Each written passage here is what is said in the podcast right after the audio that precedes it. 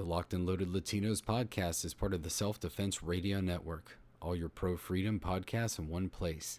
You can find the Self-Defense Radio Network at S D R N dot U S. Some of the great shows that you'll see there are the Polite Society Podcast, Self-Defense Gun Stories, Gun Freedom Radio, Riding Shotgun with Charlie, and many, many others. Thank you so much for being a listener, and we hope you enjoy the show.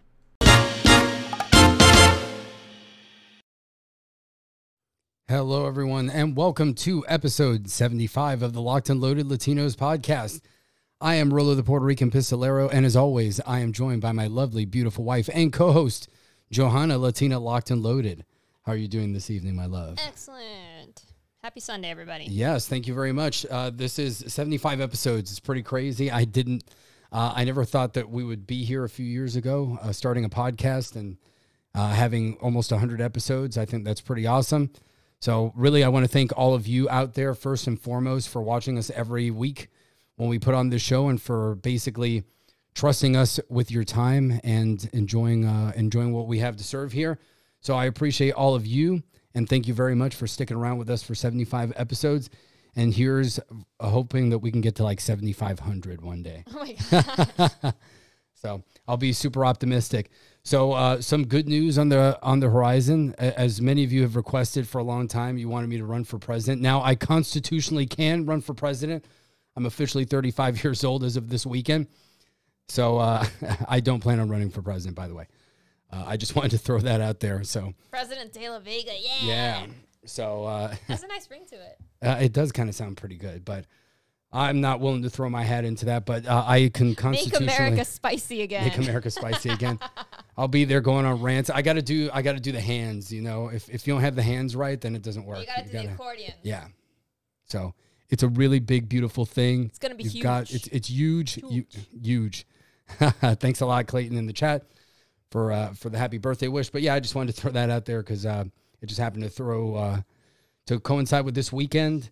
And I did buy myself some gun-related gifts. So um, you for can't, a long time. Wait, I was going to say. I can, touch th- I can touch this, but I can't touch that. So for those of you that know, I actually, well, I can show uh, this uh, standby camera.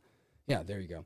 So you can see we've got the Stribog oh, there. Oh, man, you're playing with fire, dude. Yeah, we've got the Stribog and the C Z seventy-five because we're celebrating. Yeah, you can show stuff. So as long as you don't touch it. Yeah, exactly. So I finally got the curved Stribog magazines. So uh, for those of you that don't know, the Stribog is a P C C made in Slovakia. It's uh, pretty awesome, pretty affordable. You can usually find it for around seven or eight hundred bucks. Not according to Hank. He said he told me it was very bougie the last time he, he saw that guy. Yeah, so it's it's usually a pretty good price. It's high uh, high quality uh, P C C.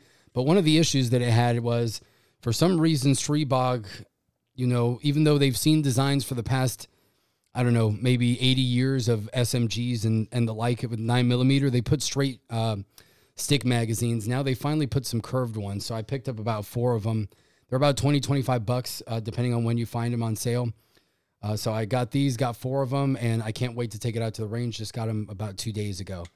So pretty excited about that. I love the Stribog. I personally have never had any problems with the magazine, the original magazines, but I know that a lot of people did. Honestly, I haven't did shot have, the Stribog enough. Did they to, have problems with that version of the Stribog? Because I know that there's a different version. Well, there are a couple. So this one, I was lucky because they were making a transition. For those of you that don't know, the Stribog originally came out. It's a blowback. The original one is a blowback, uh, you know, P C C. The newer one is a roller delayed uh, system, kind of like an M P five. So when they were making the transition between the S P A one and the S P A three, which is the roller delayed blowback, they were retooling their factory, and they basically started intermixing parts that were interchangeable between them.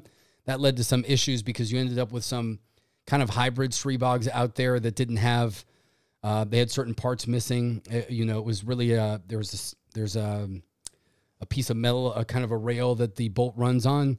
And on some of the newer Stribogs, it only has one rail instead of two. And that can cause issues with rounds falling back into the trigger control group, which is a pretty big problem. I'm lucky I didn't have that one. I kind of have, I guess what I would almost call the S P A two, even though it was never officially called that.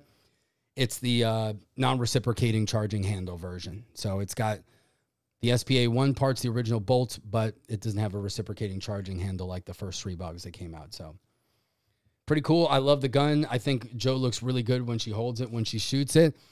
True I, story. I, I okay, so I made him. Uh, we were watching a uh, um, a James Reed video, and I don't know why. Gun shorts. Yeah, I was like, I was like, go get. I don't know. I like the gun, the gloves that he was wearing. So he was like, I have those gloves, and I'm like, you don't, because those are awesome. And then he went and got him and put them on. He picked up his Stribog, and I was just like, fangirling. Like, what, what, what is it about oh the, God. the curved magazine that just makes everything look so much better? It just better? looks so much better. It goes from looking kind of like a weird P C C, and it's like, oh, Slovakian. Yeah, of course, I can totally tell. Even though, look, I have the, we got the two halves here. So the two, the two firearms that we've got here, the C Z seventy-five in celebration of the seventy-fifth episode of the Locked and Loaded Latinos podcast. We've got her C Z seventy-five S P A one there. And the Stribog, so we have Czech Republic and Slovakia, and together they bring back Czechoslovakia. There you go. So there you go. We've got the making, synergy there. Making uh, Eastern Europe whole again. Yes, exactly. So that's a, that's the fun thing. So that's a gift I gave myself, and then I got some other tech stuff. Um, so uh, that will hopefully help a little bit on the show and on the road and things like that, but you know how it is. I just like to have cool stuff. On the road? Yeah, portable monitor. We can have two monitors with a laptop now if we want. Oh, well, is it official? Uh, is it is it is it YouTube official that we can talk about what we're what we're doing on the road? In, yeah, of course. Yeah, of course we can talk about that.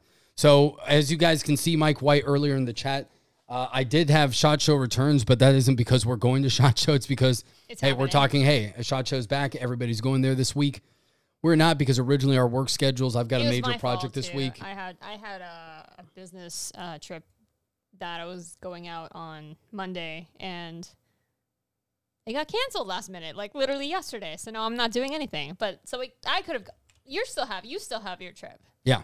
So we still couldn't have gone. But yeah, I, I mean, yeah, uh, we could have uh, arranged it, but we kind of didn't want to. And honestly, with all the restrictions that we were looking at originally, I didn't really want to go. Uh, I think now I would more want to go just to see everybody else, and not necessarily run around on the show floor and. and do things like that. I don't think that there are really too many new guns that I would be excited about. Wait, wait, wait, wait. We were, we were talked about something. We said we could have been shooting that. Though it was the one, uh, the, yes. the Springfield. That, yes, that, the, the uh, one gun James that... Was yes, That's the one so, that we were watching. And I'm like, I know, damn. The gun that I want to shoot and a gun that I would never own just because it's a Springfield. I'd have to wait for it to get reach the secondary market. Mm-hmm. That's what but, I said. Uh, I said the loophole is if if you don't want Springfield to have your money, wait till someone decides they don't want it and buy it secondhand. Exactly. I mean, that's kind of a loophole. I don't know how you guys feel about it, but I don't know. Um, now, I will say this. Part of why I would want the the Hellion, or I know some people are annoyed that Springfield uses, names their guns, like the Saint and all that stuff. So the V H S two, if you want to go by the official Croatian military designation. The reason I love it is because, to me, it looks almost exactly like the battle rifle from Halo, specifically the battle rifle from Halo four. Uh, so I'll bring that up on the screen so you guys can check it out. So this is the Springfield Hellion. It's a five five six bullpup. It uses Stanag, so A R fifteen magazines. Pretty cool. It looks uh, basically like a more badass FAMAS. If you guys are familiar with that, that's the French, a French assault rifle. Uh, you're able to switch the ejection port uh, from left or right-handed, uh, depending on what your preference is. I kind of like downward ejecting bullpup, so you don't have to worry about that, but I get it that that kind of changes the mechanism, and for dealing with failure to feeds and things like that, it can be a little bit tough. Actually, I like that photo. So the Halo assault rifle, or battle rifle, I should say, looks like this. So I, I think they look pretty close. They the only thing is close. that the magazine is like integrated into the buttstock here, because I, I think mean, this is a video game yeah. gun, so. But uh, it's pretty dang close. That is pretty darn yeah. close, yeah. So another cool gun that looks like a video game gun, so pretty awesome. At least I thought so. Yeah. So well, b- besides that, there isn't really too much going on. SHOT no. Show is going to have the new format this year. There's a... It's going to... I can't wait to hear. Like, our friend... A lot of our friends are going. Katie's going. Mm-hmm. Um, it always sounds like I'm saying Katie. K- K- Kevin Dixie. Mm-hmm. K D is going. Um... Tony was actually just in Miami for a brief layover as he uh, made his way to Vegas. So uh, he should be there by now. Mm-hmm. Um, I'm sure a whole bunch. Of, I saw Clover Tax going, yep. Ghost Tactical's going, a whole bunch of people. Um, I can't wait to hear what their take is on it, because a lot people, a lot of people and a lot of, of companies are not going to be there. Yeah. Um, a lot of companies still paid or donated to the N S S F um, to keep their spot, and then, but they're actually not going. So there's going to be a lot of open floor space, which is good for the like medium-sized companies. They're going to get a lot more attention, and it's also going to be a lot less crowded. Um, but they also this year in conjunction, like it just so happened to be the year that they also opened up, like they, I guess they built out, like it used to be just be in one convention center, and now they have a sky bridge and it links two convention centers. So they have literally like twice the floor space. Yep. And then half the people. So it's going to be really interesting if it's going to be, um, it's going to feel empty at all. So uh, I'm actually hoping to talk to Tony at yeah. some point this week, because I'm dying to hear. Like, to- Tony, or if anybody's watching and you want to yeah. call into the show, we, we do have that capability. So uh, Clover, Ghost, uh, Tony, if you guys are G-Webs, if you're watching or driving and you're able to speak, you can jump on at any moment. But I know that I, everybody's I traveling. I very much doubt they're, they're probably all hanging right out. Now. Well, I know yeah, they're probably they're all hanging out. They're very busy yeah. being at SHOT Show yeah. and uh, seeing each other in person, which is actually my favorite part of SHOT Show, mm-hmm. was seeing everybody in person and Absolutely. getting to spend time with people. Yeah, and I still think, you know, the in-person is still the best way to do things. I know. So last I think we're definitely going to go next year. Oh, yeah, for I'm sure. Yeah, yeah, for sure. It was just, uh, this is my, technically I'm still within my first year of... Um, my job, and I, I mean I've already taken vacation, but I I didn't I don't know I didn't feel uh, I felt like I, we just needed to take a, mm-hmm. a little bit of a break from SHOT yeah. Show. But we will be going to uh, Kevin Dixie's Train and Learn again in May, and we will be taking the podcast on the road. So we're going to be driving this year and doing a, uh, a cross country trip, and uh, it's actually going to be a pretty long trip. It's, I think it's going to be sixteen hours driving at least. Yeah. So. It should be pretty intense. It'll be a lot of fun. We're going to take all the show equipment with us there, and we are going to be doing the show. We need to start thinking of logistics on for that trip. I, I, I have thought about it a bit. I think we're going to need like a third small Pelican case for electronics, but one mm-hmm. of the fatter, tall ones, not mm-hmm. not a uh, a flat one. So, and I've kind of seen people set up their podcasting equipment that way. I got to so. get a new holster. Oh, yeah. Yeah, because we're going to be taking the uh, Sig P three sixty-fives. I kind of want to take the Stribog, too. Go for it. Yeah, and use that. Uh, in, you you can use A Rs, A Ks, or anything for rifle courses, but I kind of want to use a P C C. I think and that would be cool. I may be in the market for an A R pistol. You're not may. You are in the market. I guess I am in the market for an A R pistol. Absolutely. And with the intention of that being... Um, that's the reason I'm going to be going to this training, and I would like to train with something that I feel would probably be more apropos to my size and comfort level. Uh, so, yeah. Mike White asked if we're going to visit California. Uh, Train and Learn is in Missouri, so no. And and I hate to say this because I, I don't want to sound I'll probably be mean. in California. Yeah, Joe point. Joe will be in California at some point, but I believe it wasn't it the other day that I exclaimed to Joe, yeah. "There's nothing that would make me ever go to California." I love California. It's one of my like. It's I love the the I love the Pacific Northwest. I love California. I love the entire Pacific Coast. It's beautiful. I think um I think I've exclaimed my my passion for national parks and the beauty of the U S and mm-hmm. I just I have a yeah. Something for it. F S O P Harlot in the chat says he just got into guns into, uh, or uh, they just said, I'm sorry, I couldn't, I, I, I presumed your gender. F S O P Harlot says, I just got into guns in late twenty nineteen. I have a lot of learning to do. Maybe one day I'll make it to SHOT Show. Uh, I think it's awesome. SHOT Show is kind of an industry event, so it's it's not for general public. We made it though. But we we did, yeah, we, we did get in. Uh, we got invited by our good friend Argo J. And I think it's definitely an awesome experience. Uh, I could see how some people probably get tired of it if they go every year, and it's kind of, it's a huge event. So if you don't like being in crowds, or you're not like, if you're a little bit of an introvert, it can be a little bit crazy. Mm-hmm. And obviously Vegas is its own thing. You know, Vegas is I not everyone's cups, not, cup of tea. I am not a fan of Vegas. I, I am never, ever, ever been, I've been there multiple times, and every single time I always have excuses, like, maybe I'm just tired, because it's always, like, attached to another trip. Mm-hmm. Like, I did two weeks of national parks and camping and hiking and ended it with Vegas the first time I went to Vegas, and I was, like, at the Bellagio and just being like, I don't want to be here. Um, it's just not my cup of tea. But Oh, uh, Ting Ting says that she'll take you to eat hot pot if you end up near Tulsa. You're going to Oklahoma at some point, aren't you? I'm actually going to be in Oklahoma, like, coming up. Yeah. So we usually don't talk about Joe's destinations until after she gets back, but Oklahoma is somewhere that she will be going to in the future. I know that, so. I'm going to be spending a week in Oklahoma, a whole, so. whole week. It's usually I have a little bit of a shorter trip, like three days, four days. That's a big one, so I'm going to be there for quite mm-hmm. some time, a whole week. But uh, as far as f-stop, yeah, you you know, you have to start somewhere. I think SHOT Show is great. It's a, it's a fun event, especially if you're if you're not in the industry and you kind of go in as like media or somebody like us where we we were invited and we helped out. It's it's a really awesome event. It can be a little bit overwhelming. You really want to plan things out, especially if you get to go to range day. Oh, that was the best part. Yeah, range day is the best, but you really have to plan because there are so many guns that we shot, but there's so many others that we didn't. So you really have to. It was overwhelming. Yeah, you really have to decide, I want to go to this manufacturer's booth, and I want to shoot these. So you, I think the best bet is to shoot the guns that you want to, to first, and then go, you know, go sightseeing and check everything out.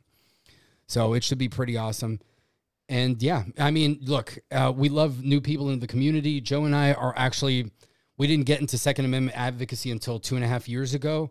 And I really have only been a gun owner for fourteen years since I turned twenty-one.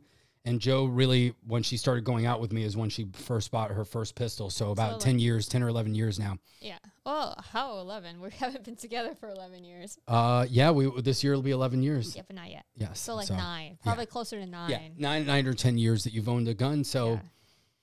so that's about, uh, yeah, that's, that's cool. Yeah. So in the chat, uh, I got a recommendation. Hold on a second. For who was it? Uh, da, da, da, da, da, da. Night Train. Thank you so much for the recommendation. The I W I Zion fifteen pistol. I will definitely take a look at that. Oh, yeah. I like I W I. Yeah, I W I makes good guns. So that's their A R fifteen uh, that they make. Yes. I'm so it's probably, out. You can bet that's a good quality weapon. But we do also want to check out our local boys here at Tactical yes. Life. Yes, we're gonna um, mm-hmm. we're gonna we've been meaning to. I know they're super busy because they were like building out their their facilities mm-hmm. too. But we gotta. Um, it's just because I'm I'm sure everyone's busy, but you know I I complain that I'm just never around, and then when I am around, I don't want to do anything. So I gotta be better about that. I, I have a lot of things this year that I want to um. Hey, for the chat. Uh, Tony just landed in Vegas. Tony, and I just saw also Armament and Accents. Hell, yes, accents. Armament and Accents. Your English is not very good looking. Armament her, and Accents. Her first language is not English. Oh my everybody. God. Hello, all the friends are stopping in. Um, hello to both of you. Glad you made it safely to Vegas, Tony. Tony, I definitely want to hear about how Vegas is, so I'll be giving you a call this week because I am dying of curiosity. Well, and uh, actually, well, we can try. Well, we'll see how our schedule is this week. Joe and I have been talking very much. We know we've been saying this for a long time about adding at least a second show every week. So that's definitely something we want to do. We've been trying to figure out the best way to do it since Joe travels during the week all the time. So we probably will do it on Wednesdays, and it just may end up being that Joe's on the road and she calls in or she remotes in and we go on StreamYard and we do it that way. Got to find a way. But uh, I think that we'll probably start doing it on Wednesdays. It'll probably be Wednesdays uh, just because that's in the middle of the week. It's a little bit easier, and it gives us time between both episodes so it's not both of them aren't like loaded too far. And yeah. Don't quote us yet. Mm-hmm. Wait, are we going to try it this Wednesday? We can try. I have a huge project that's oh, like two and a half, yeah. yeah, like two hours north from here. So I'm going to be commuting. Uh, okay, so not this Wednesday. Each day. So, uh, but we'll see. If I happen to get home, I, I'm willing to do it. But we'll check it out. So I just want to say, like, everyone that is our, uh, well, not everyone, but a lot of our regulars are from California. So yeah, I know. I just saw that um, F-Stop Harlot is... from California as well. You are amongst friends. A lot of Californians in the chat. A lot of the regulars in the chat. Um, so welcome. Awesome. That's good to see. I'm glad that, uh, that to see all happy. Of you uh, behind enemy lines and, you know, sticking together. Hopefully you guys can meet up at some point. That would be awesome. Yeah, for sure. That'd be really cool. Mm-hmm. That would be awesome. Uh, and maybe one day we can do a, a meetup somewhere. Who knows if we get to that point. Oh, Pro- we, we, probably we, in Florida, for sure. Meeting, like, there's actually a bunch of people in Florida. Like, um, uh, Flying Rich is in Florida. Yep. And this is how bad we are. Like, there's actually, like, a meetup, a car meetup that we've been meaning to go to that he goes to in South Florida because he's in Palm Beach, I think. Mm-hmm. So we need, yeah, we, like, need to, like, be better. Obviously, Hank is in North Florida. Yeah. North Central Florida. So, yeah, there's a lot of people here we have to hang out with. Mm-hmm. For sure. So that was kind of our... Uh, is Shooting Gallery? No, Shooting Gallery is not in, in Well, he's Florida. in New England, Shooting Gallery. Oh, my God. I don't know what's wrong with me today. Oh, that's funny. So so that's our, our little SHOT Show discussion. Uh, we will definitely go next year. We're looking forward to seeing the format. Hopefully, we'll get to speak with Tony and everybody this week. I'm sure that G-Webs is going to be doing a lot of filming mm-hmm. from SHOT Show like he usually does. And maybe some of those guys are going to be doing live streams from their, um, Fun their fact, homes. Like, we were actually, like, talking to gun websites, like... That was even before the podcast yep. when he was like, "Oh, let's see if we can like meet in person." Yep, I remember at, that uh, at SHOT Show last year, and we we're told like, "Who's G-Webs?" They're like, "Everybody was like, G gun websites wants to meet with you." And we're like, "Who's G-Webs?" And they're like, "You want to know G-Webs? He's good people." I'm so sad that we were like two shifts in the night. We actually never met because mm-hmm. um, there was just so much going on. So I'm like so excited to actually meet him in person. Yeah, that'll be awesome. Year. Looking forward to that for yeah. sure. But like I said, this year we'll be going to Train and Learn. We'll be broadcasting from there. Hopefully, uh, we'll be doing some streaming on the way there too, at least on I G. Uh, it'd be cool if we could break a thousand before May, but that'll be tough. Yeah. And then we can uh, live stream from the road. Uh, I think we need mobile. to. We we we are aware we have to be more uh, put in more work. Yep, because, absolutely. But at the same time, we've, I've like heard lots of stories. Like, um, I it's no. surprised that we like other podcasters and not necessarily all two A stuff, but definitely more. Is it correct if I say based? Uh, yeah, I guess you'd say that. Yeah. So, um, one of my recent new podcasts that I've been really into is uh, Neurotic. Um, if you're into pop culture, not pop culture, like comic book culture, comic yeah. book culture. Yeah. He owns. Uh, he's he's an owner of a comic book shop in California, actually, and he's actually moving to Texas this month. Um, and he's moving his comic shops. But if anyone's in San Diego, I know a lot of Californians in the chat, um, check out Nerdrotic, his channel, and maybe check out his comic shop before it leaves mm-hmm. um, this month. So he's pretty cool. Yeah, he is But anyway, awesome guy. so I, I was watching, he had his eighth year anniversary episode, and he was discussing how it took him four years to break a thousand. So I'm like, you know, he's got like four hundred thousand now. He's got four hundred thousand now. Mm-hmm. So good for him. And so I'm he like, went from a thousand to four hundred thousand in four years. Yeah. That's so, crazy. Yeah. So we'll see. Maybe one day, I don't know, but it doesn't matter. Um, we're just happy to keep doing what we do. Absolutely. So oh, uh, now to switch, uh, to switch gears a little bit, we've got our serious topics of the evening. We've got a few different things to talk about. Yep. We were we're going to talk about, obviously, the results of the Supreme Court decisions uh, this week with the mandates. We're going to talk a little bit about uh, Joe's terrible week. Joe, uh, uh, Joe, our Me? Joe. No, Joe's terrible, Joe Biden's terrible oh, week. Oh, okay. I was going to say, I've had a great week. I don't know what you're talking about. Joe had a, uh, Joe, uh, had Joe a post. Joe Biden. Joe had a post on I G discussing President Joe. And so we'll discuss the article that she was referring to in that post. And as we are always wont to do, yes, that is a word, uh, and it's used correctly there. As we are wont to do, we are going to be talking, uh, for our pop cultural segment, we're going to talk about G four T V's return to the spotlight and, uh, its, and its epic failure. And its epic failure. yeah. Poor, poor things. So G four T V was a...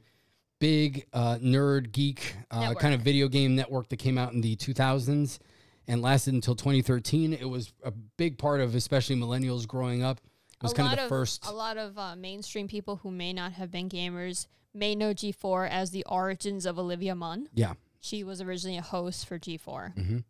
So we're going to talk a little bit about their, their return and how it blew up in their face because they've decided to go down the trend of identity politics. Yeah, it did uh, not go well. As most are willing, as most are unfortunately all too willing to do in this day and age.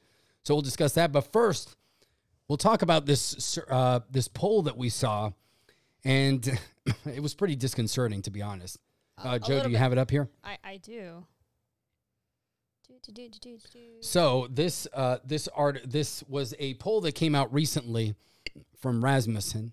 Rasmussen. Rasmussen. And it says COVID nineteen. Which, by the way, Rasmussen is actually very, what's the word for it? Reputable. Reputable for its polls. So Rasmussen reports very reputable. COVID nineteen, Democratic voters support harsher measures or harsh measures against unvaccinated. Um, this is actually quite scary. Um, so this poll basically says that forty-eight percent of Dems, or people who identify as Democrats, are opposed to Biden's vaccine mandate. Um, wait, I totally read that wrong. forty percent of voters favor President Joe Biden's plan to impose a COVID nineteen vaccine mandate on the employees of large companies and government agencies. That includes thirty-three percent who strongly favor the mandate. forty-eight percent are opposed to the mandate, including four percent who strongly oppose the mandate. Uh, forty-five percent view Fauci favorable, blah, blah, blah, blah, blah. I think the big one, the big part of, of this article was the fact that they actually want a stricter, stricter measures, stricter mandates than what is already here. Mm-hmm. That's the part that's actually... Um, well, it's it's kind of what we... Interesting. Yeah, it's kind of what I've been saying. Look, oh, here, including punitive measures against those who haven't gotten the COVID nineteen man, uh, vaccine. And you can actually see this if you go down the Twitter sphere. Um, you actually see people applauding, and like real-life people applauding what Europe is doing, uh, what Australia is doing, which a lot of these countries are now uh, putting in laws where and fines against the unvaccinated. I, th- I can't remember which country. Was it Australia or I forgot which country in, in, in Europe had a four thousand dollars fine. Might have um, been Austria. I think, uh, yeah, yeah, it might have been Austria. It was just like obscene amounts of money uh, for just being unvaccinated. And if you can't pay, a lot of these countries will be uh, serving jail time for... They can garnish your wages and do things yeah. like that. So, so this, doesn't this just seem like very, like, you know, like back in the day when people had to go to debtor's prison and all that? Oh, yeah, like that's that's like a great, yeah, that's a great example. It feels like that. Um, mm-hmm. That's quite scary. Well, and, you know, uh, this is kind of where I went, and, you know, I apologize that sometimes I can be pretty cynical. I try not to get black-pilled. Uh, I think I've become a little bit more optimistic, surprisingly, over the last few months, and I think it's just seeing people finally hit their wall and start waking up. But unfortunately, this poll is very telling. It shows that this is kind of a discussion I had with Mike White in the comics, uh, in the comments section uh, a f- couple of weeks ago about where I think certain parts of America are lost because you have a vast majority or a, a large percentage of people that believe this, that believe it's totally okay, especially now two years in, that we've seen a lot of the lies, the exaggerations, the misinformation that the government has given, the excuses that they've that they've made to try to take total control. We've seen other Western countries and how far they've gone off the deep end, especially Australia, which uh, honestly, of all the Commonwealth nations, Australia was really the only one that I was interested in visiting. Now I'll never go there. Uh, and, uh, Novak Djokovic just got deported from there.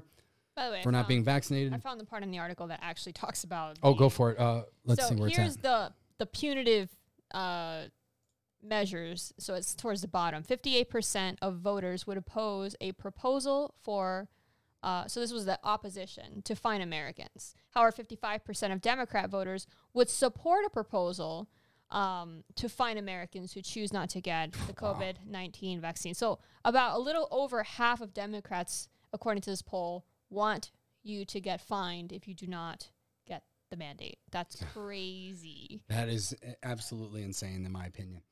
Strangely enough, uh, there is people in the other party that support that too. Yeah. Just nineteen percent. Well, of course, that's why, uh, but that's also why you can't trust Republicans entirely, and you really have to hold them accountable. Look at this one. fifty-nine percent of uh, Democratic voters would favor a policy that requires citizens to remain confined to their homes at all times. Wow. Except for emergencies if they refuse to get the vax. So you don't choose to get the vax, you're not allowed to, allowed to leave your house. fifty-nine percent. So sixty percent of Dems, according to this poll, want you to stay confined, house arrest, if you do not get jabbed. What the crap? That is... This country's gone... Like, I mean, that's not just this country. It's the world has gone bananas. Well, look, it, it's funny because... Well, actually... The, wait, go, look, ahead, go ahead, go ahead. We export wokeism, and I think wokeism is the worst thing that's come out of America in a long time, especially at least in, in my lifetime, probably. Obviously, there's a lot of bad things that have happened in history, uh, but at least in our time, you know, in the post nine eleven era, we've never seen anything like we've seen now. And honestly, it did kind of start with the Patriot Act, Uh, and things like that that led us to this complacency where now we're okay with a police state. Yeah. Oh, look at this one. Uh, nearly half, so forty-eight percent of Democrat voters think the federal and state governments should be able to fine, we said that already, mm-hmm. or imprison individuals who publicly question the efficacy of the existing vaccines. Wow. So half of Democratic voters think that you should go to jail if you question publicly the efficacy. How Like, that's literally like, hello, this is America. We have the First Amendment. Exactly. You are allowed to question crap thanks to the First Amendment. Half of Democratic voters, again, uh, according to this poll, would like to take that away from you and imprison you. That's just crazy. And go to a police state. Like, and, and this is where I've said kind of the difference. I don't think we're going to ever be able to get back to a place of unity in this country. It's going to be tough because this is where I've said the difference between the freedom-loving, more libertarian, conservative side, even though, I look, I don't trust the rhinos very much. I think the Republicans contributed a lot to get us to this mess, A, by giving the government more power after September eleventh and events like that where we're like, well, you know, of course we can, come on, we're just going to spy on terrorists. We're not going to use that against the American people. Even if that wasn't the original intention, and even if there were politicians that proposed that, that were that had the best, the... Um, the best things in mind with that, you can never give government power because you can never guarantee that, one, your your politicians that may be righteous or good are going to stay in power, uh, or, B, that the other side is not just going to use that as an excuse to then pass more laws that are also authoritarian. So the thing that's crazy to me is that we're actually seeing all these policies that they're, that they want, that they're asking for in this poll. By the way, there's also forty-five percent of Dems who would like... Uh, that would favor the government requiring citizens to live in designated facilities, concentration camps, maybe, uh, if, if they refuse to get the vaccine, which is what is happening in Australia. And we see these people, videos coming out of people, like, having their entire lives and their rights taken away from them. And America, the land of the free, is looking at that and going, I want that. Yep. Where have we, like, where have we gone wrong? Well, I mean, it's, it's, it's, it goes back to the... And the rest of, like, there is protests everywhere in Europe, mm-hmm. all over. Massive protests, which main, uh, mainstream media is not showing you on T V. I've, we've, we've been watching the videos on uh, Luke Rakowski's channel. And the rest of the world is protesting and wanting freedom from what the the, the mandates and, and the, the the imprisonment and and the the not being able to what what what what country was that, the one that was in the bar um, where they were uh, not wearing masks and they were the police that was there. Australia that yeah, was that Australia video that we saw. Uh, well, look, it comes down to this quote, Joe, right here. Ben Franklin's famous liberty safety quote.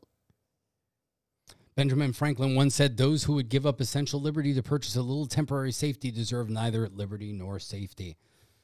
And that's uh, just becoming more, more prescient and appropriate every year, that quote.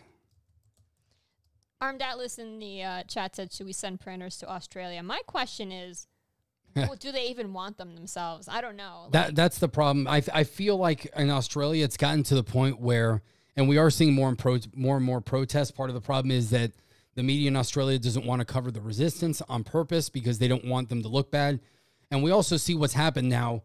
I think Novak Djokovic, if you guys don't know, he's one of the top, I think he is the top tennis player in the world right now. Tennis player in the world, yes. So he was going to the Australian Open. He's famously not jabbed. He's been opposed to it. He went to Australia. Supposedly, the Australian Open organization, his agents and everybody made the arrangements with the Australian government because you're supposed to be jabbed going there, that he was going to go. He's not jabbed. They were open about it.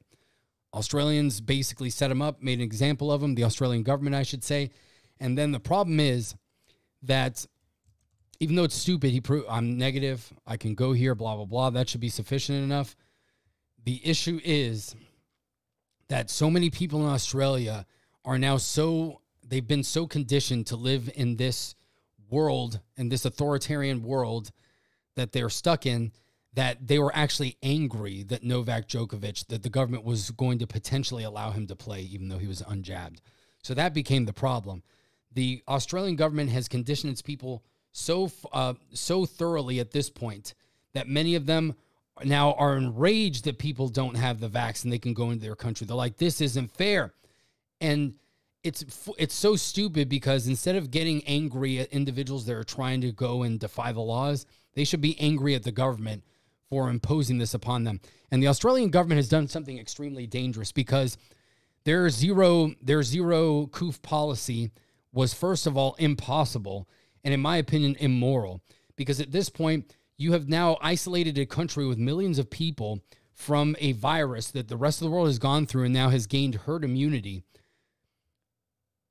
And you have taken away that from the Australian people. So now, even if they get hit with the Omarian variant, I'm using that on purpose instead of Omicron, it's an inside joke, They it may be even more harmful to them at this point because they don't have that built into their population. And we know that at this point, the Omarian variant is, the, the jabs aren't as effective against this variant. So Australia, the Australian government has really let its people down. I'm sure a lot of Australians feel good because they don't have the numbers that the U S has. But now we know, too, from our C D C director, that the numbers in the U S aren't accurate either. So at the end of the day, we are going to find out, you know, the truth, which many of us already know, and a lot of other people are going to wake up. Australia, I think, is damaged. I think they're done for a generation. What they've done there, they've conditioned the people to accept authoritarianism. There is not enough resistance there. Too many people there. It's it's the... It's the classic uh, consequence of everybody's just way too damn nice sometimes. And that's what I think happened in Australia. Australians were too trusting of their government. They allowed themselves to become complacent, and now they're screwed. They've given up a lot of their gun rights. Now, Australians have not given up as many guns as people think, despite their gun control. A lot of people did not turn in their guns, but it hasn't done them any good because Australia does not have the spirit of freedom that the United States has. The United States is still unique in this. Despite our history, despite the fact that we haven't always lived up to our own standards of our own Constitution, the Constitution still exists, and we do have a tradition and at least uh, stories of freedom that we can look back on and and examples that we can look at, people that fought for their freedom. I would I would find it interesting to look at. I don't know the history of Australia at all, um, but I know it was used to be part of the, the U K, or England. So, mm-hmm. I mean, I'm going to have to look this up. Like, if they were just granted their independence as a country, like, I mean, to me, it sounds like they did have to break off. So it's surprising that they don't have any uh, of that streak of, of rebellion and, and desire for freedom when they used to be a penal colony. A penal colony. Like, that just, like, that makes no sense. It's like, you guys historically were all descended from criminals that were sent out from the U K, uh, from England, the mainland of, of England, or the mainland, can I call it that? The, well, the empire. the empire. It would be the empire whatever. At that point, yeah. And you somehow don't have that ingrained, I guess that doesn't go down through the generations, that burning desire to be free. Mm-hmm. I guess it doesn't. So uh, Armed Atlas Aaron in the chat brings up, can we talk about how some on the right are angry at the idea of testing? Uh, I can t- I can give kind of my own opinion about why that would be.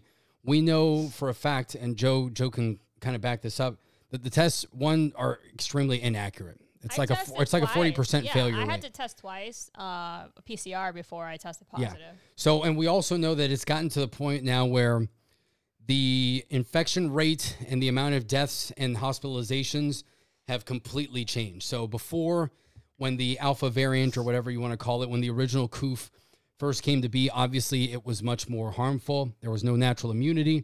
It was a novel disease, probably created in a laboratory. So, you know, we we had a lot of issues with that. Now, as we've gone on, we know that this current variant is not very lethal. In some cases, we even read an article from the Daily Mail that said it could be weaker than the flu in many cases. So looking at that, we have to know the numbers have been pumped. Uh, Walensky of the C D C, the C D C director, admitted as much. He said they're going back to look through the books and make a distinction between people that died from the C O V and people that died with the C O V. Because we know that there are many stories where people died in car accidents uh-huh.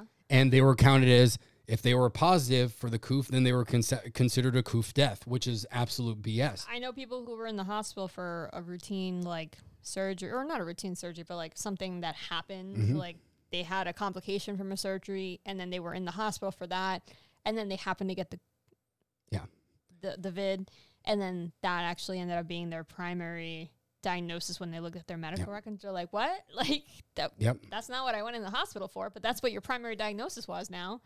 Um, so that's a very interesting. And yep. let's not forget that, uh, what what is her name? Walensky? Uh, yes, Walensky. The, the director of the C D C also admitted on that same uh, news, whatever you want to call that story, that the seventy-five percent of the cases had four or more comorbidities. Mm-hmm. So yep. they were already s- very sick to begin with. So seventy-five percent of the cases that were hospitalized had four or more comorbidities. So mm-hmm. they weren't just your average person. They were sick people who got sick. Yeah. And I know a lot of people don't realize this, but the flu was talked about like this f- along, like for years. Like yep. previously in my previous life, I worked, I was in the medical field. And I remember I was the person who had to talk to the Pfizer rep every year at uh, my, my previous job. And I remember going like, oh, gosh, she's here. And have to sit there and listen to her hour-long statistics uh, speech that she would give me about, you know, sixty thousand. I remember it was actually like, I had this ridiculous poster, which, by the way, tactless, of a tombstone that she wanted me to hang on the wall in, in an office with, so patients could see it, a tombstone mm-hmm. with the word sixty thousand annual deaths from the flu. Yeah. And the reason I was like, how so? Like, I was like, how do you get these numbers? And it's like, because people with heart conditions, diabetes, mm-hmm. other comorbidities have a higher risk of not surviving the flu. So that's how you get those statistics of saying the flu killed sixty thousand people. It's like, well, they weren't healthy people. Like, if I got the flu, I didn't die. I got the flu before.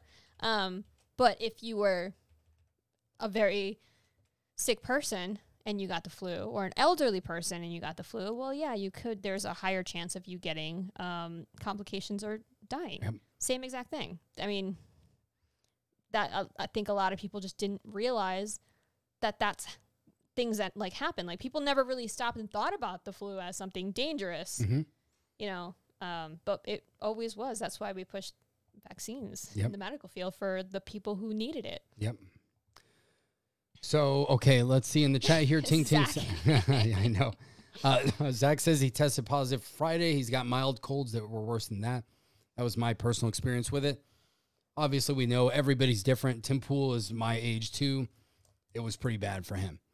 And we know other people that are a little bit older or younger that have had serious cases. I was lucky. It wouldn't even rank in the top five of the colds that I've had. But I did get a fever, and it was legit. I lost my sense of taste uh, temporarily. So, you know, I'm certain that it was that.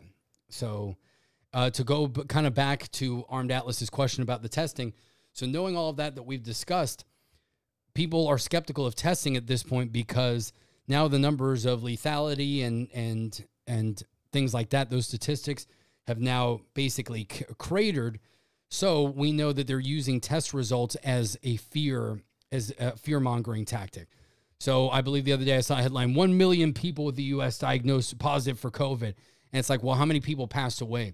And in comparison to the past, it's a much lower number. But I have seen medical professionals, I, I don't have the article, but mm-hmm. right around the time that um, the Omarion variant was getting all this hype. And, and remember, we made an, we talked about it. I, I can't remember if it was at mid-December um, or towards the end of December when it was like all over the news. You couldn't step into the internet. You couldn't like go anywhere in the internet without it being like, oh my God, mm-hmm. it's coming. It's going to be terrible. Um, but about a week or two after that one start, like the case numbers started going up and we started seeing what we were going to like the reality of this this variant, a lot of articles came forward of um, medical professionals, university uh, professors, medical school professors, whatever, saying that, um, sorry about that, we should no longer use uh, positives as a metric for how we're doing, uh, but we should be using the number of hospitalizations. Swear it's not the it's not the bit. I choked. So we should be using the number of hospitalizations as a more accurate metric for the severity of this variant. Mm-hmm. And I agree with that. I think it's a very um, solid and scientific. But it doesn't idea. fit their narrative. It doesn't. But I'm, I'm surprised that this is now what we're starting to see in media, al- at least allowed by media, people coming forward and saying this. And up until now, as we saw the fact that um, the Rasmussen poll, you know, according to half of Democrats, they don't, they want it to be illegal to e- even question anything, the efficacy of anything, or question anything that's being said. So we have half, half the country wanting, or, or at least a quarter of the country wanting to um, imprison, imprison you for questioning anything. So it's actually surprising that we're now starting to see. And then we have Twitter and the rest of social media polling mm-hmm. uh, medical professionals who question anything, um, like Doctor what's his name, uh, Doctor Malone. Yeah, yep. Getting pulled from from Twitter, and other medical professionals who who question anything getting pulled from Twitter. Um, the fact that now I see medical professionals being allowed to say certain things, which I'm very surprised. So maybe there is a tide that is turning, perhaps. I hope so. I, a lot of the polls seem to show that people are gaining fatigue here. I think that a lot of... I, I kind of had this comment on on Hank Strange's show, and I've talked about this with Joe, that, hey, Eric Gonzalez, thanks for stopping by. Appreciate the like. Uh, for those of you that are watching, smash the like button and um, and share the video if you enjoy what we produce here. That's how we grow and gain even more people here in the chat and uh, get great conversations and questions like the one that uh, Aaron brought up that led to this tangent here. So we appreciate all of you out there participating in the chat.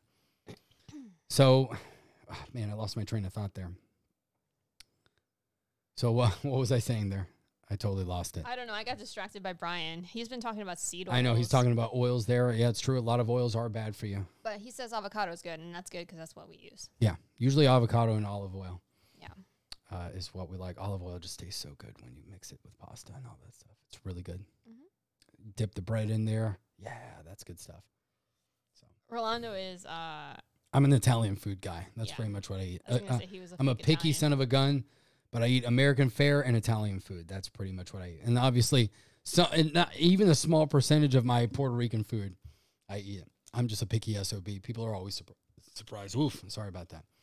I get all my... Uh, I eat out, well, I'm on the road constantly now, so I get to eat the things that I can't eat with Rolando. So I had an epic, we get, we, I was in Austin, Texas, actually, this past week, and they have some pretty awesome eats, uh, pretty awesome restaurants there, and I ate at this uh, pretty famous, I forgot the name of it, I have a t-shirt, I bought, I liked it so much, I bought a t-shirt. It's uh, it says ramen, and it's it looks like the Ramones, it's pretty cute. That's funny. Um, but they have some really good ramen, and it was just like, amazing. Mm-hmm. I'm going to, Tony, if you're still around, I'm going to send you a picture. It was like epic looking. So anyway, I don't know how we got distracted. Oh, uh, it was Brian quick with yeah. seed oil. Yeah, we that it started making us think. And I'm sorry, uh, Dateslav brought up a story here. He said, my partner Brent was in the hospital, not with the, the C O F in February twenty twenty. Some overworked nurse checked COVID on his death certificate, and the C D C still has him as one of the deaths, never even exposed. Who was this? Uh, his partner, Brent. So I'm I'm very sorry about your loss. I'm sorry, mandatory carry. Yeah, but uh, I mean, I, I've heard a lot of stories like that where people, you know, their family member passed away for one reason that was totally different, like a car accident. There was a story of somebody that got shot and was considered a death with the C O F, and it's just garbage what they've done. And part of it was a scheme because we know that doctors got, or hospitals got, a huge payout. if, first of all, if they so had a co- not doctors, no, hospitals. not doctors. Yeah. Hospitals did, because, you know, most doctors, well, doctors that work in an E R don't work by for their own. They're hospitalists yeah, they're, they're, or independent contractors. Yes. They don't get paid like so that. So they work, they work for a corporation typically. So anyway, hospitals would get a higher payout if somebody was positive, and then they would get an even higher payout if somebody was intubated. So put on a, a ventilator. So that just starts creating an incentive for hospitals to have corrupt, you know, corrupt, make corrupt decisions, do bad things, and try to make money. And we also have to realize, too, that a lot of hospitals had to shut down outpatient procedures, elective surgeries, things like that. Even surgeries that were essential in some cases, they had to be so moved to other facilities. They're money makers. Yes. So it, they were almost incentivized by the government to say, well, you're losing money because of this that's going on, so we're going to pay you extra. The problem is, again, from the outside looking in, as a layman, if you don't understand how politics work, you might look at that and say, well, hospitals are going to go bankrupt if the government doesn't give them some sort of incentive. The problem is, as usual, and as is most mostly the case, human beings can be corrupt. And when human beings are desperate or corporations want to make money in their bottom line, they're going to do shady things in order to survive. That's basically inevitable. Some of it is nefarious. You could think it's a vast conspiracy by the government. Some of it is just basic greed and malice. That's it. It doesn't go any further than that. So that's kind of the balance of where we need to look at things sometimes. Is there some sort of vast master plan to c- cause problems? I'm sure that there is. But at the same time, the consequences of this going on bring out a lot of corruption and greed in people, and you end up with a lot of what are called standalone complexes. So a lot of people acting badly, but not necessarily in unison. So it makes things look like this is a vast organized conspiracy. Not all of it is. Some some parts definitely, I believe, are.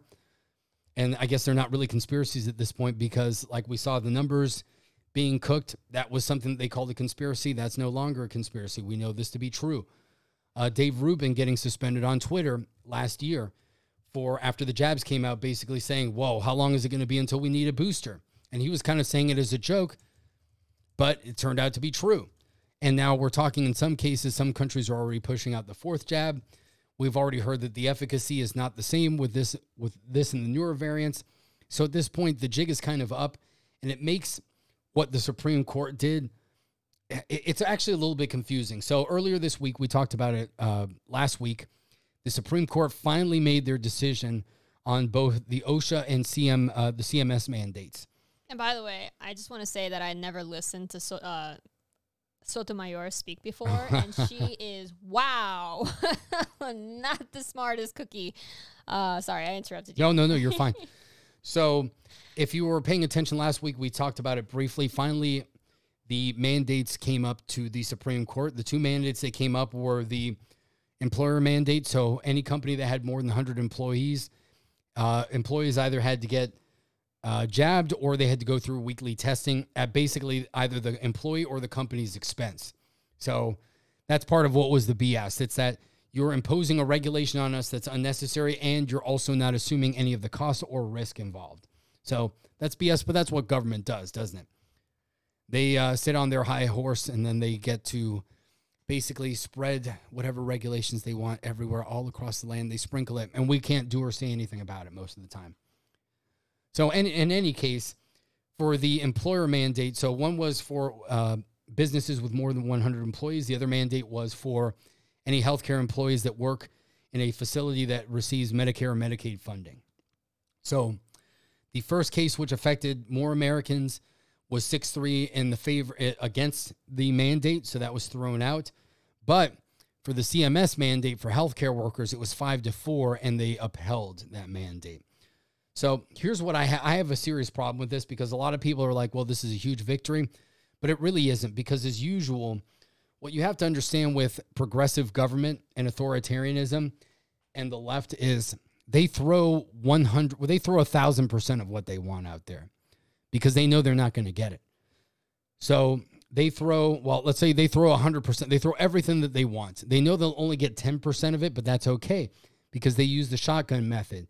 You got nine, you got nine B Bs flying out there in double-op buck.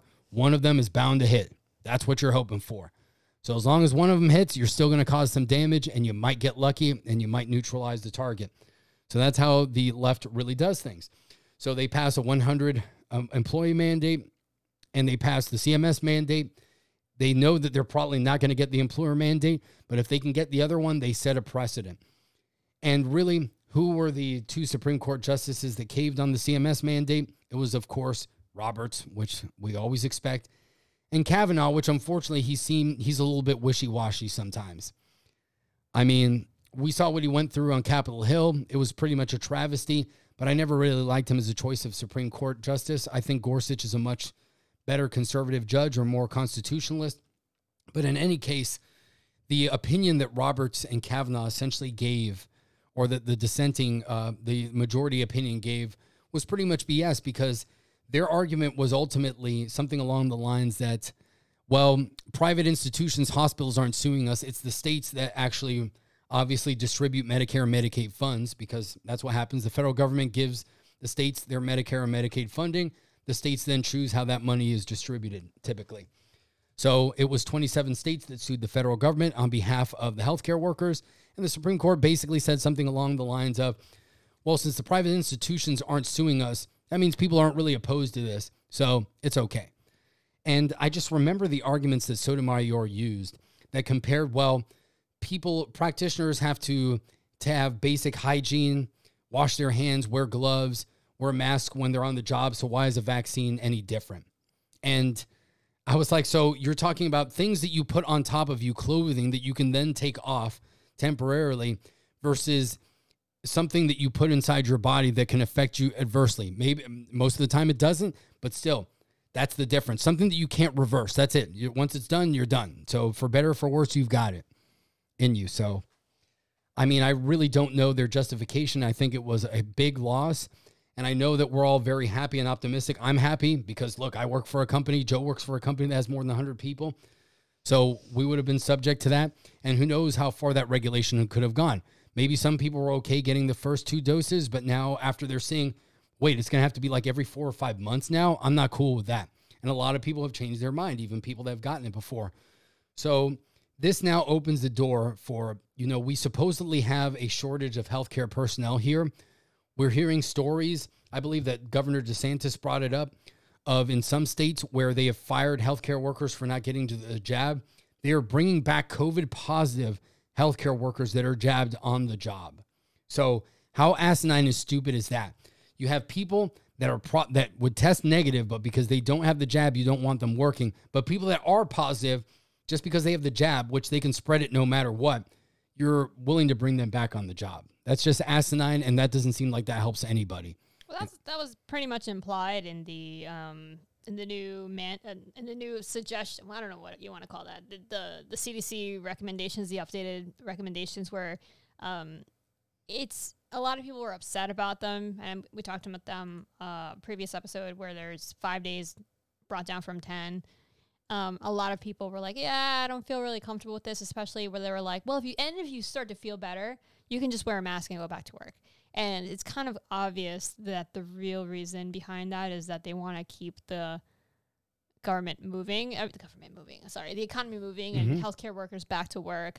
Um, but it's pretty funny. It's like, oh, you're so concerned about people uh, spreading this and the fact that you're firing people, but you're okay with people who we know have it coming back as long as they wear masks. Like, mm, uh, yep. Doesn't really tally up. Night Train says the way that Kavanaugh has been voting as a Supreme Court justice, maybe we should have listened to his accuser during the confirmation hearings. Oh, oh. God. Look, that was that was a travesty what they did there, but you know, this is this is just B S. Come on. Uh, Mandatory Carry in the chat says Typhoid Mary wasn't that irresponsible. Disgusting. That's murder. Yep. Yeah. I mean, they're willingly throwing people in there, but that's that's the problem that we're running into here, where they have had to, they understand how far they've pushed people and how the evidence is coming out.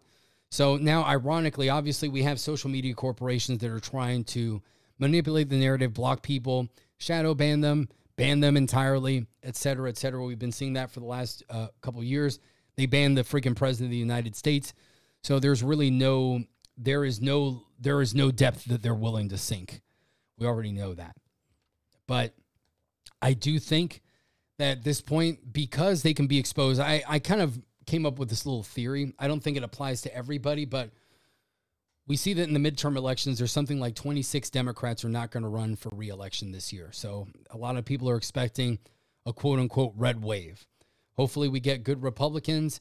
You know, I don't really like the G O P that much anymore. I think that there's a lot of rhinos there. But I do think that there is a movement. Of, oh, yeah, there are. There's a, a backlash against rhinos. Um, Absolutely. We're going to be talking about rhinos in a little bit when I start. We're going to do a, a short, a, a small update. Cu- update on constitutional carry. It's uh, specifically Florida, but we have a lot of other states that are um, in moving towards constitu- constitutional carry, so we'll just mention them. Mm-hmm. Um, and for instance, the uh, representative who's spearheading constitutional car- uh, carry, Anthony Sabatini, has really been campaigning against uh, rhinos, and it's really just evident. It's really just, well, I think we've been talking about it for a long time, ever since like H R eight and mm-hmm. all those uh, things. Uh, especially in Florida, we have a lot of very uh, loud Republicans who are rhinos, and they're starting to get exposed, and that's a good thing. Um, you know, I don't get down with any particular political party, but I do particularly and vocally against specifically um, those Republicans in name only who like to just say a lot of stuff to get elected, and then they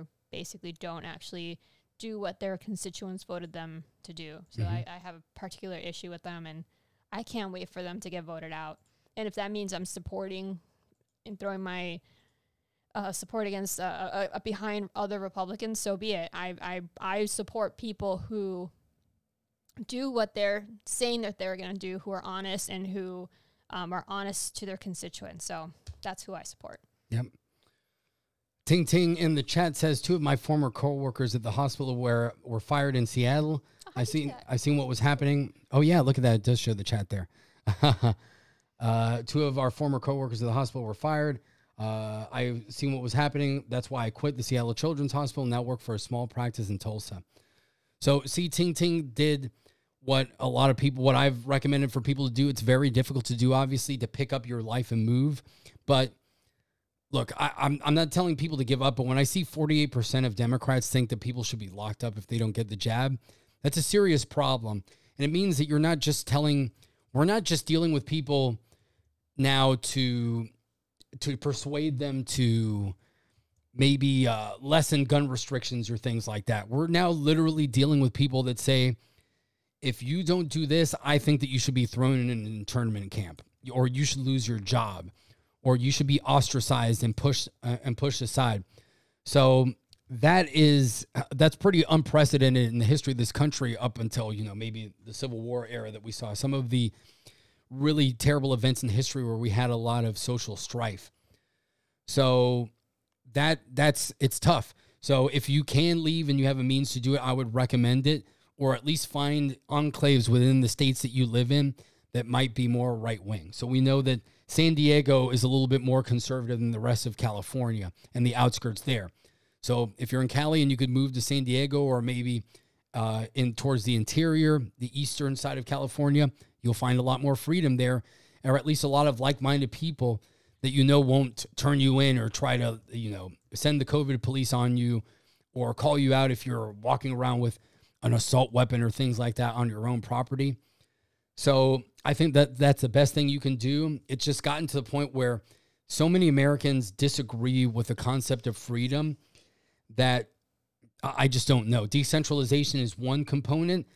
I, I would like to, I personally would like to see the U S not collapse, as much as I think that different things may lead to that eventually, irreconcilable differences, maybe a national divorce. I just fear, I, I fear the China thing. I know a lot of libertarians get pissed off about that because they're like, oh, you shouldn't factor that in. You do, because I personally think that if California and the West Coast break off, I think you're going to see Chinese military bases in North America. I think that's what will happen.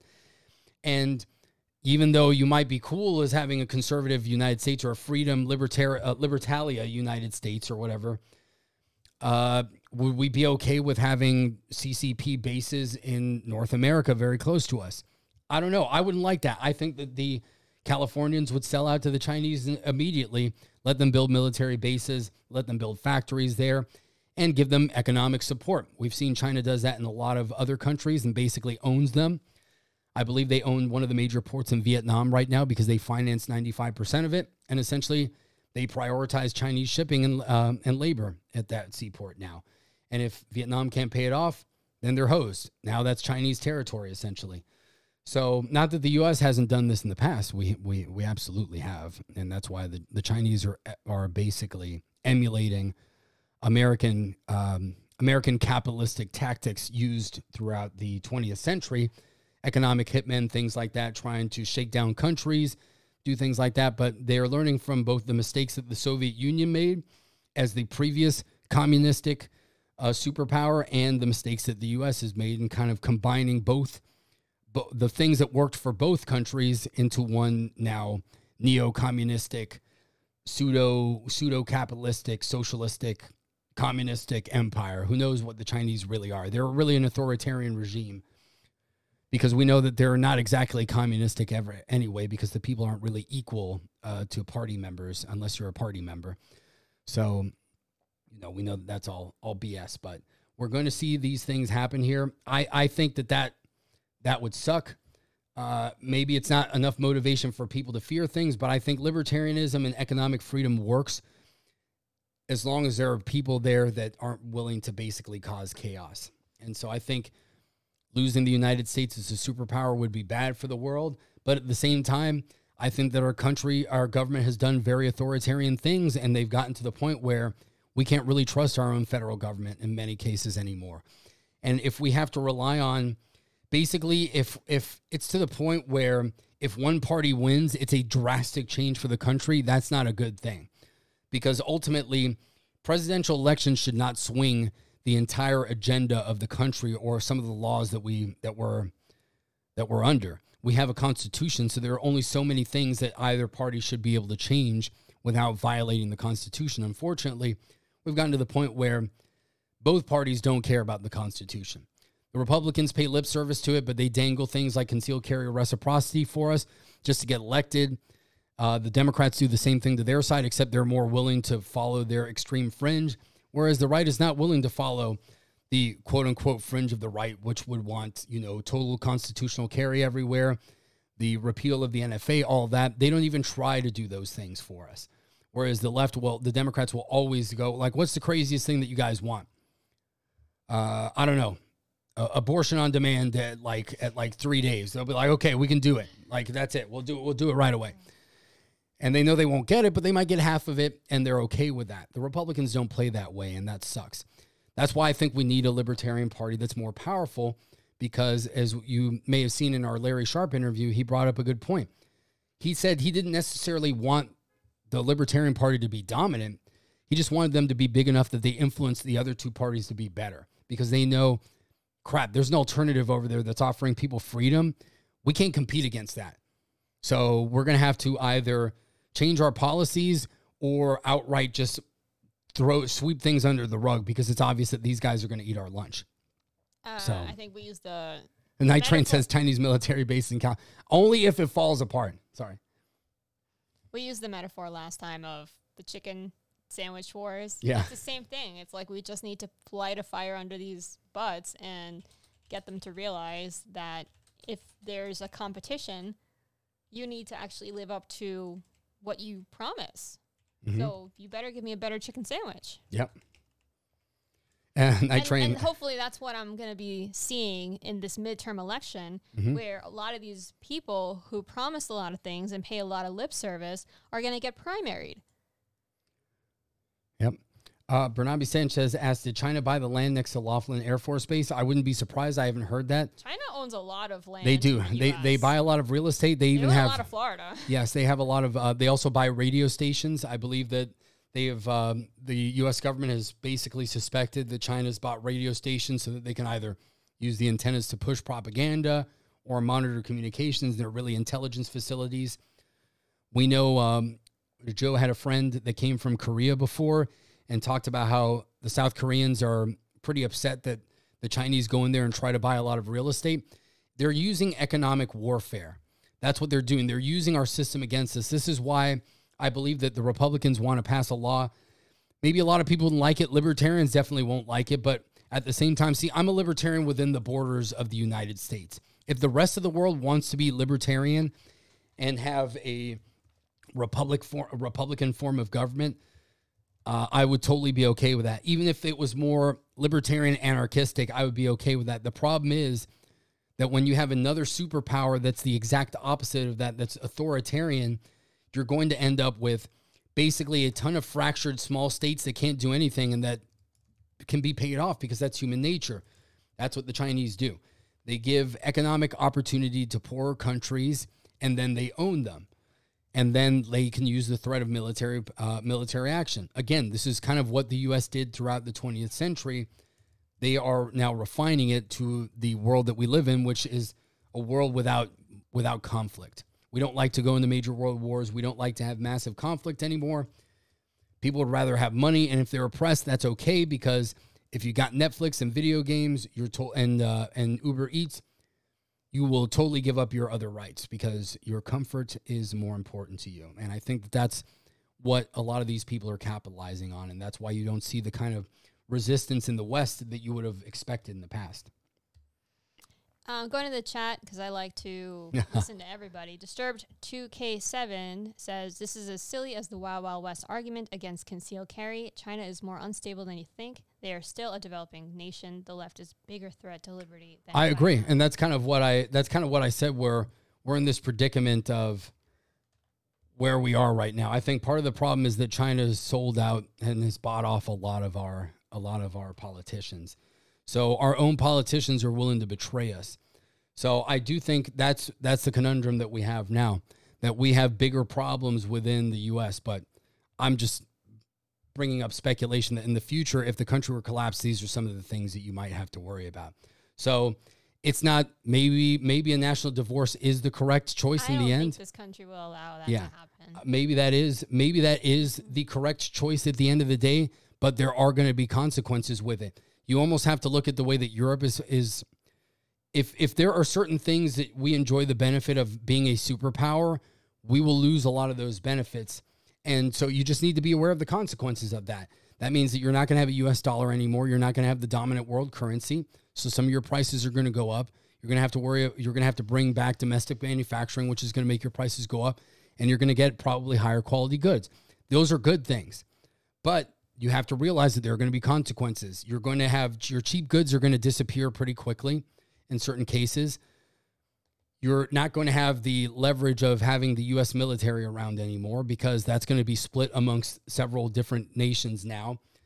And you'll probably end up with an alliance. I would think that you can end up with an alliance. You'll probably go, I saw Ares Legacy brings Bitcoin in. Cryptocurrency will probably be a bigger deal at that point. That'll lead to more decentralization.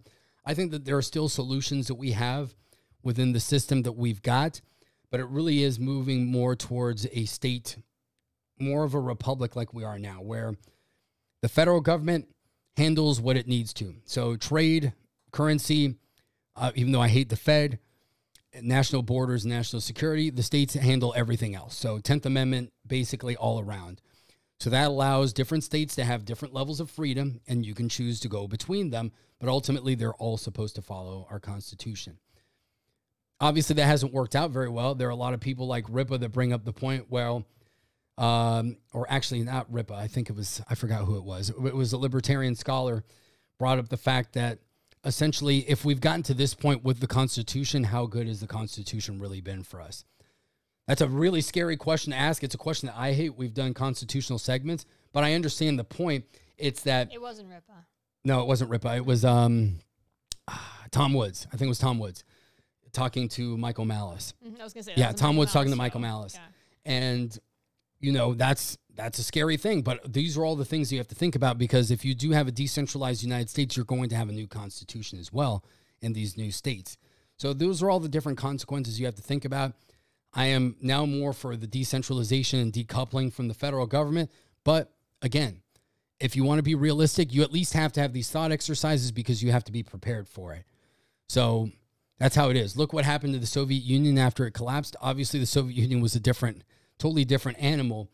But a lot of the people in the Soviet Union were not prepared for that vacuum of power, uh, that that vacuum that was that came as a result of the Soviet Union collapsing, and that led to a lot of poverty, corruption, and things like that. So we just need to be prepared. We need to make sure that leaders are also aware of the decisions that they make and that we're ready for it. And that ultimately means investing in yourself, getting property, being able to defend yourself, uh, buying land where you can probably grow your own food and gain some self-sufficiency, because then you can be ready for these transitions, because your money may not be worth anything if that happens. There might be a new U S dollar. It could be uh, the Republican states of America or something like that, or the new republic, and you need a new republic dollar versus the California yen, or not the California, what's the, uh, the uh, renminbi, which is what the Chinese use, right? I have no idea. Or the yuan. So the, uh, the Californian yuan versus the new republic dollar. So going uh, to the chat, mm-hmm. uh, F Stop Harlot says, you guys are right about Californians. I thought for sure there were patriots here, but every day when I walk around, I'm typically the only one not wearing a mask in stores. It's weird to see.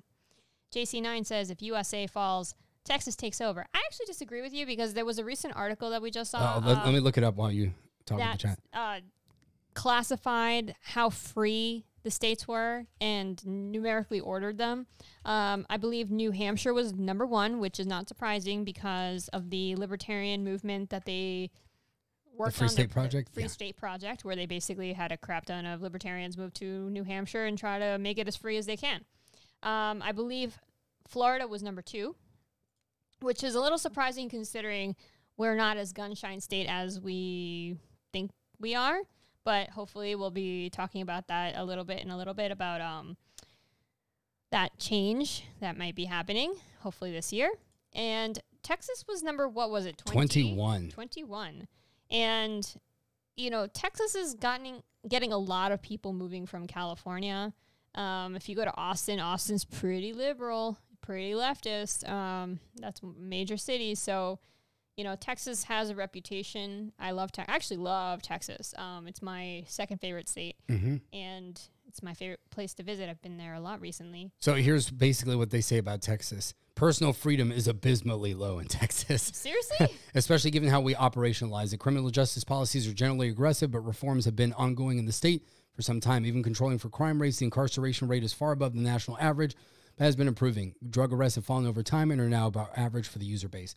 Non-drug vi- victimless crime arrests have also fallen over time and now are now much below the national average. Asset forfeiture is mostly unreformed, but law enforcement participation is in equitable sharing has declined with regard to revenues. Cannabis laws are harsh. A single offense not involving minors can carry a life sentence. What? Wow. Uh, even cultivating a tiny amount carries a mandatory minimum of six months. Wow, that's pretty insane. Uh, medical marijuana was further expanded in twenty twenty-one. Travel freedom is low. Uh, the state takes a fingerprint for driver's licenses. Wow, this is really, this is almost like a libertarian analysis of it.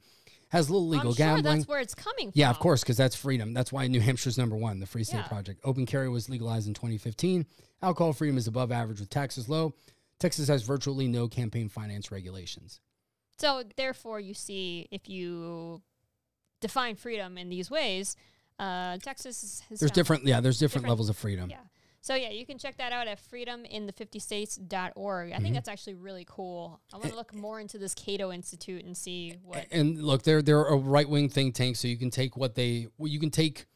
I mean, it gives you an explanation. For, yeah, it's you, not just like, here's our here's our score and that's it. And you can decide what things are priorities for yeah. you. If you care about gun freedom, economic freedom, making uh, creating a business, low taxes, that's obviously something to look at. If you care about uh, legalized drugs and things like that, then you look at another state. Uh, if you want to balance, you can find a state like that. So it's cool. You can look at the different criteria. I just thought it was interesting. Uh, and Florida's number two. So you know what? I'll take it. I really don't want to leave this state. I like it. Yeah. And uh, F. Stop Harlan in the chat says she was looking at New Hampshire, but it's expensive. And you know what? It also is. It's also cold. Yeah. That's, so that's as someone thing. who lives in Florida and uh, my origins are of the Caribbean. I like the yeah. Fact that I was uh, I was snow. born in Puerto Rico. I've lived in Florida for more than half my life at this point. Actually, geez, since ninety-nine. So, yeah, freak, like twenty-three years now. So two-thirds of my it, life. You've been living in it longer than I have. Yeah, two-thirds I, of my life. I moved here in two thousand one. And let's be honest. Let's look at the places where I've lived in my life. Puerto Rico, Japan, and then southern states. So South Carolina, Florida. That's where I've lived. I've always been, except for Japan, I've always been in uh, tropical latitudes. What state so is number fifty? Uh, Trigology wants to know. Uh, number fifty is going to be California. California. Cal- no, no, no, New York. I think it's, it's New York. York or California. Yeah, I think it's New York. Let's see. So let's bring this back. back here. Okay. Pretty sure it was New York. New York yeah, is New number York. fifty, yeah. yeah and then California's forty-eight, and uh, let's see. Wow, Oregon's forty-six, so who's worse? Jersey. Jersey's bad. Massachusetts has got to be up there, too. So, yeah. Yeah, the bottom five are in black. So Oregon, California, Jersey, New York, and where's Rhode the Island? Other one? It's got to be a really small state that I just can't really see. Is it Rhode Island? Might be. No, it's oh, not. Rhode Island's forty-one. I'm surprised Illinois is not there. Oh, oh Hawaii. Hawaii. Oh, uh, there you go. Okay. Yeah, Hawaii's oh. number forty-nine. Yeah, there you go. Yeah, Hawaii is pretty awful. They basically act like they're not part of the United States because they're two thousand miles away in the middle of the Pacific Ocean. I mean, they can do that. So they basically kind of get away with that stuff. Their gun laws are pretty egregious. Drop there. That link in the chat, please. Yes. All right. Let's drop that in there, and we will link it there so you, that you all can check it out for yourselves. That's pretty cool. Mm-hmm. So we will pin that for you guys. Well, Adam Adama's in the chat says in Massachusetts they can marry children legal age twelve. That is icky. Wow, that that's, is super that's icky. Pretty freaking crazy. So. All right, let's uh, shift gears because we got a lot of other topics to talk about. Uh, yeah, let's let's focus. Where do you want to go? You want to go to Joe Biden? Or you want to go to DeSantis? Let's talk about Joe Biden so you can go and talk about uh, your post this week. All right, so I made a post this week because uh, I was reading The Hill and saw this article called Joe Biden's Disastrous forty-eight hours. Um, basically, this is an opinion piece talking about how Joe Biden is just having the worst weekend ever because of the fact that he had has a disastrously low um, percentage of approval. He's now down to thirty-three percent. And I thought it was hilarious because this particular author of this piece was not being sarcastic or facetious, and he was just shocked that P- Biden could possibly have uh, the this approval rating when he uh, has uh, the historically highest uh, of most, uh, votes, most votes most in votes history in history with eighty-one million, ten million more than the most uh, one of the most charismatic presidents. Uh, you know, in Barack Obama. Charismatic, I mean, again, according to them. Well, I mean, yeah, I know what you no, mean. No, actually, no. I'm gonna, I'm gonna say he was extremely. Well, charismatic. He had charisma. Yes. I'm yeah. sorry, like you, you know, like uh, what is that that saying? Um, Dale al, al al, you know, you give. Why am I having a brain fart with this? Like, you give Caesar what is Caesar. You know what I'm talking about. Mm-hmm. Um, you give people what is theirs. So, Barack Obama was extremely charismatic. No lie. I don't care what you thought of him. He was a great orator. Mm-hmm. No, it no, that's what true. It is facts. So, how could this man who is got the charisma of a potato and can barely string a sentence together and literally pooped his pants, according to rumors, get eighty-one million votes? Well, uh, fortification. That's how. But anyway, I digress. Um, he's having the worst forty-eight hours ever. Um, I'm saying he's having the worst year ever because he's been crap from the very beginning. And it's just now that you're talking about the fact that inflation and the economy is in the crapper, and we're finally stop pretending that inflation's bad, according, you know, to the media. And I guess they finally stopped getting, trying to listen to the White House, which tried to suppress the media talking about the economy being in the crapper, if everybody remembers that from a few weeks ago, when they had uh, pulled the media in and asked them to not report on the economy being in the crapper. I guess they're not listening, so at this point, he's hosed. Um, we have the Consumer Price Index rising seven percent in twenty twenty-one, um, fastest increase since nineteen eighty-two, according to this article. Inflation is now sitting at a four-year high. Um, another thing, the filibuster. They were trying to get the filibuster uh, killed. And we were saved by Kristen Sinema. Once again, a Democrat a Democrat has voted against their oh party.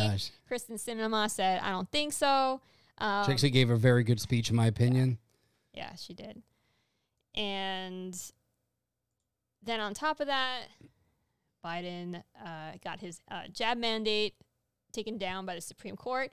And so it's been a bad week. It's mm-hmm. been a bad week for him. Um, it's to the point where uh, major columnists in New York Times are recommending that they do not, uh, that he not, that he not run at all in twenty twenty-four. Uh, I shared, um, I think it was a New York Post article that the Democrats are now seriously thinking about having Joe Biden completely not run. And Kamala and, won't be the And Kamala not either. run. Mm-hmm. And we're bringing back Hillary Clinton as the head of the running of, of the the head of, how do you say The this? Democrat Party, the yes. candidate, yeah. That is so sad that things are so, so bad that we're now bringing it back to the Clintons, who are the most, like... Four I, hours ago, look, four hours ago, literally. This is ridiculous. This is ridiculous. How Ex- how did we get to this point? Excla- the, the, the, the Clintons are literally like, we have articles right now that are just being posted today, yep. linking the Epsteins, uh, Epstein and, and, and the Clintons. Yep.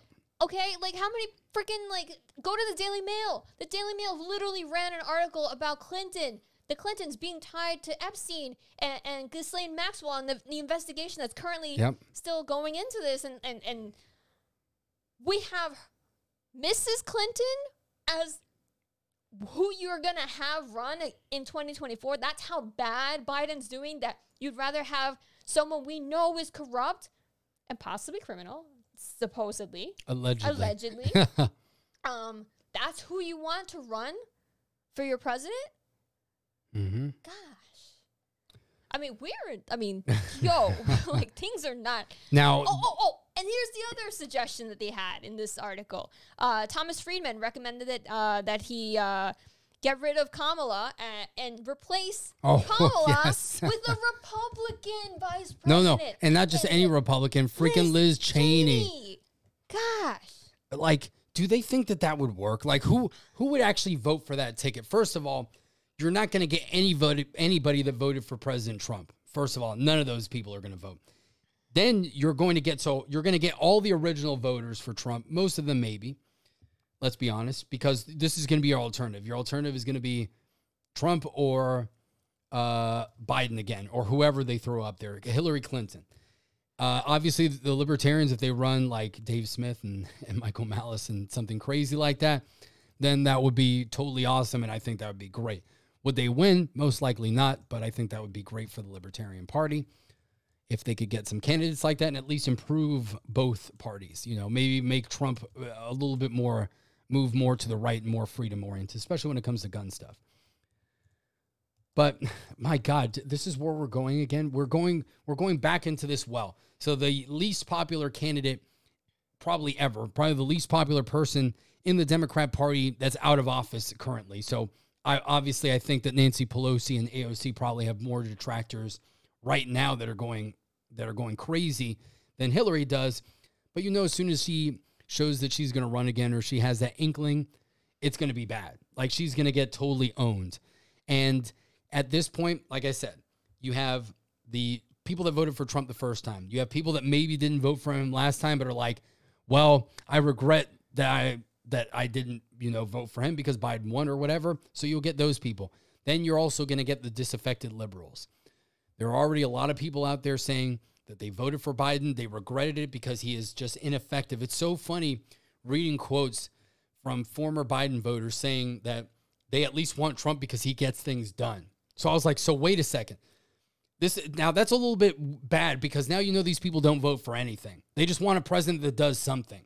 So that's kind of a bad motivation, but you know what? I will take it uh, as long as we don't get these authoritarian leftists in office again. We can work on the Republican Party. We can make it a more freedom-oriented party. We can boost the, the Libertarian Party. We can never allow the Democrat Party to take control again. That's just unacceptable, in my opinion. Well, in the way they've been acting. Yes. Okay, because that, this, this is not the Democratic Party of the nineties. Oh, yeah. the nineties. This yeah. is I don't know what this is, but this is definitely not it. Yeah. So this is an authoritarian progressive party now uh, that's borderline Marxist, that would love to be Marxist, let's be honest. At least a lot of the uh, young folks seem to, that's what they want. They love communism. They think it's great. I mean, I, I'm, I'm just like, I'm mind-blowing about that. Well, I'm not going to get down that rabbit hole. I was going to bring up Yuri Bezmenov and, and, communi- uh, and, and, and Marxism, but yep. that's a whole other story, yep. so I'm not going to go down that. And path. We've talked a little bit about that in the past. I don't know which episode it was, but if you look through our catalog, I talked about Gramscian damage. Uh, Gramsci was a... Well, I just said we're not going to get into it. Uh, so you can look at that. There's Soviet but, propaganda but there is, and subversion. There is, there is uh, I know we were talking about the C C P being the biggest threat, but um, if you really want to see maybe the seeds, the, of the seeds of dissent, where mm-hmm. it all started, look up a video on Yuri Bezmenov, and it just kind of like blew my mind. I didn't, I know we talked about it, but I'd never seen the actual video until this week, and I'm just like, I can't get over it. Um, and the fact that everything that's like, everything that's happening, you can track it. Mm-hmm. And this is a video from nineteen eighty-four. And this is all, this was all, this is not natural progression of, of things. This was an agenda. And if you just go ahead and watch that, look it up. Yuri Bezmenov. Anyway. Ting Ting says, so many rabbit holes, so little time. So many, yes. So, yes. No, One, she said wabbit holes. Wabbit, I like that. Yes. So anyway, going Freedom. back to Biden and his bad, bad. Uh, I feel like this is the name of a children's story. Joe Biden and his and his no good, no very good, bad presidency. Yes. So, uh, Ting Ting mentioned it in the chat that he had a tantrum, a temper tantrum in Georgia, and she's referencing the fact that he went. Um, and this is the hill he decided to die on. Mm-hmm. His hill, despite polls showing that no one cares about this, is to throw a tantrum about voter rights. Mm-hmm. And as always, Biden, the guy, Mister I voted for the nineteen ninety-four crime bill, um, or crime act, whatever yeah. the hell it was called. And Mister if you don't vote for Biden, you ain't black. Oh, uh, and that black and brown people don't know how to use the internet to find out where to vote. And he told, and yeah. he said that I'm too dumb because I'm brown to mm-hmm. find out how to use the internet because... I mean, just uh, hello. Is that not okay? Anyway. I mean, look, I, I can I can run a podcast. I've got all this stuff, but I don't know how to look up a place I where I can vote. Either. Joe, I have no idea. I don't know how to use Google. It's it's apparently it's too hard. No sé cómo votar. No puedo hacerlo. Too difficult for yeah. my little brain. Muy difícil. Anyway, so this is the guy who thinks that he is like he really thinks that he is like the guy that's got us. You know, like he's got our backs, right? Yep. You know, like he's the guy and. He's literally said, this is the quote, do you want to be on the side of Doctor Martin Luther King or George Wallace? Do you want to be on the side of John oh Lewis gosh. or Bull Connor? My gosh. Do you want to be on the side of Abraham Lincoln or Jefferson Davis? And apparently he yelled this um, during his, this speech that he gave in Georgia. And this was all about kind of promoting uh, the the needing to use, uh, you know... Eliminate the filibuster. Uh, to use identification, like oh, yeah, to yeah. promote identification for voting. Um, and by the way, it's easier to vote in Georgia than it is to vote in his own state of Delaware. Mm-hmm. Polls show that no one cares about this. Not even Democrats. Like, only six percent of Democrats care about this issue. Well, what, but he's out here yelling at everyone and saying that if you think that you need, that it's, it's a good thing to have I D, which to vote for a national election, he thinks that asking you to bring an I D to vote for the president is equivalent of being Bull Connor, uh, against civil rights. Yep. That's ridiculous. Well, that's why it, it comes down to, uh, look, the filibuster, I get it. Some people don't like it, but essentially it, it's, at this point, you can see some of the benefits of it. It, it prevents uh, basically tyranny of the majority in, in a lot of cases, and basically an obstruction of the process of how the Congress works. And unfortunately, we've gotten to the point where we need defense mechanisms like this because there's really no honor. They, we know what they want. See, the Democrats know that they're basically setting up for a bloodbath right now. They also know that if thing, if they're ever exposed, if their fortification efforts are exposed, they will never have that opportunity again, or it will be much more difficult.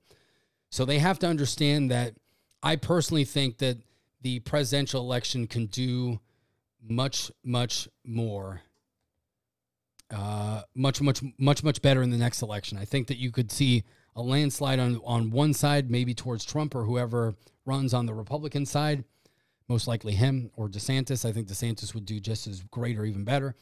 I don't want to lose him as Florida governor. But I do think that we've gotten to that point where now they have to start rigging the system, doing things that people don't even want in order to maintain their power because they know that they're going to get shellacked. And honestly, some of the damage that the Democrats have done or that the left that the left has done in this country over the last few years, it may be unforgivable for a lot of people because they will say, why would I want? This is the question that I pose. I doubt that there are any Democrats watching the show. If you are, that's awesome. Hopefully you don't get too offended by what we say, but the truth hurts sometimes. I'm not disparaging individuals or anything like that. I'm only disparaging the politicians because they deserve to be disparaged, because they have power that they abuse, and they have a platform that we normal people don't have. So they have to be cut down to size a lot of times because they are immune to any consequences in most cases. So I would just ask, if you're a Democrat that lives in Florida, Texas, or any of these states that maintained that were open for the most part, you kept your jobs, you were able to go places, and you have the choice to wear a mask or get jabbed. Do you, are you okay with how you lived in these states? Did you enjoy yourself, or would you rather be in New York where they have vax passports, where you saw police officers arresting people because they basically had a protest by going to a an Olive Garden without masks, and the police came and arrested them? So is that the world that you want to live in, or do you think it's actually kind of cool that way, you I had freedom believe, of choice? I can't believe people chose to get a, like get arrested, to go to jail over Olive Garden food. Well, it's because that wasn't the purpose. The the purpose was That's to get yeah, point. I know. My point is, like, at least you should have gone to a good restaurant. Damn. I see that. Sorry, it went over my head. Uh, but you know, that is part of the problem. You know, we have to start looking back, and people need to look back. Did you live in Florida? Did you die? Were things okay? Let's look at the numbers realistically. Would you rather have lived in New York and been subject to these regulations and this authoritarianism? Or you came, are you okay in Florida where you have freedom of choice, where even though there aren't any mask regulations, except for the amusement parks, unfortunately, again, Universal and Disney bro- busted those out again, where you have a choice. So you can get jabbed, you can wear a mask wherever you want. Some people may look at you funny, some people may make fun of you. That's okay. You have the freedom of choice. If you believe that that is what you need to protect yourself and to give yourself peace of mind, F everybody else. Just like, conversely, if you don't want to wear a mask and you don't want to get the jab and you live in a blue state, F everybody else around you too. Freedom of choice. That's what we believe in here. So... Uh, yeah, let's let's go on. I saw that you were looking at something in there.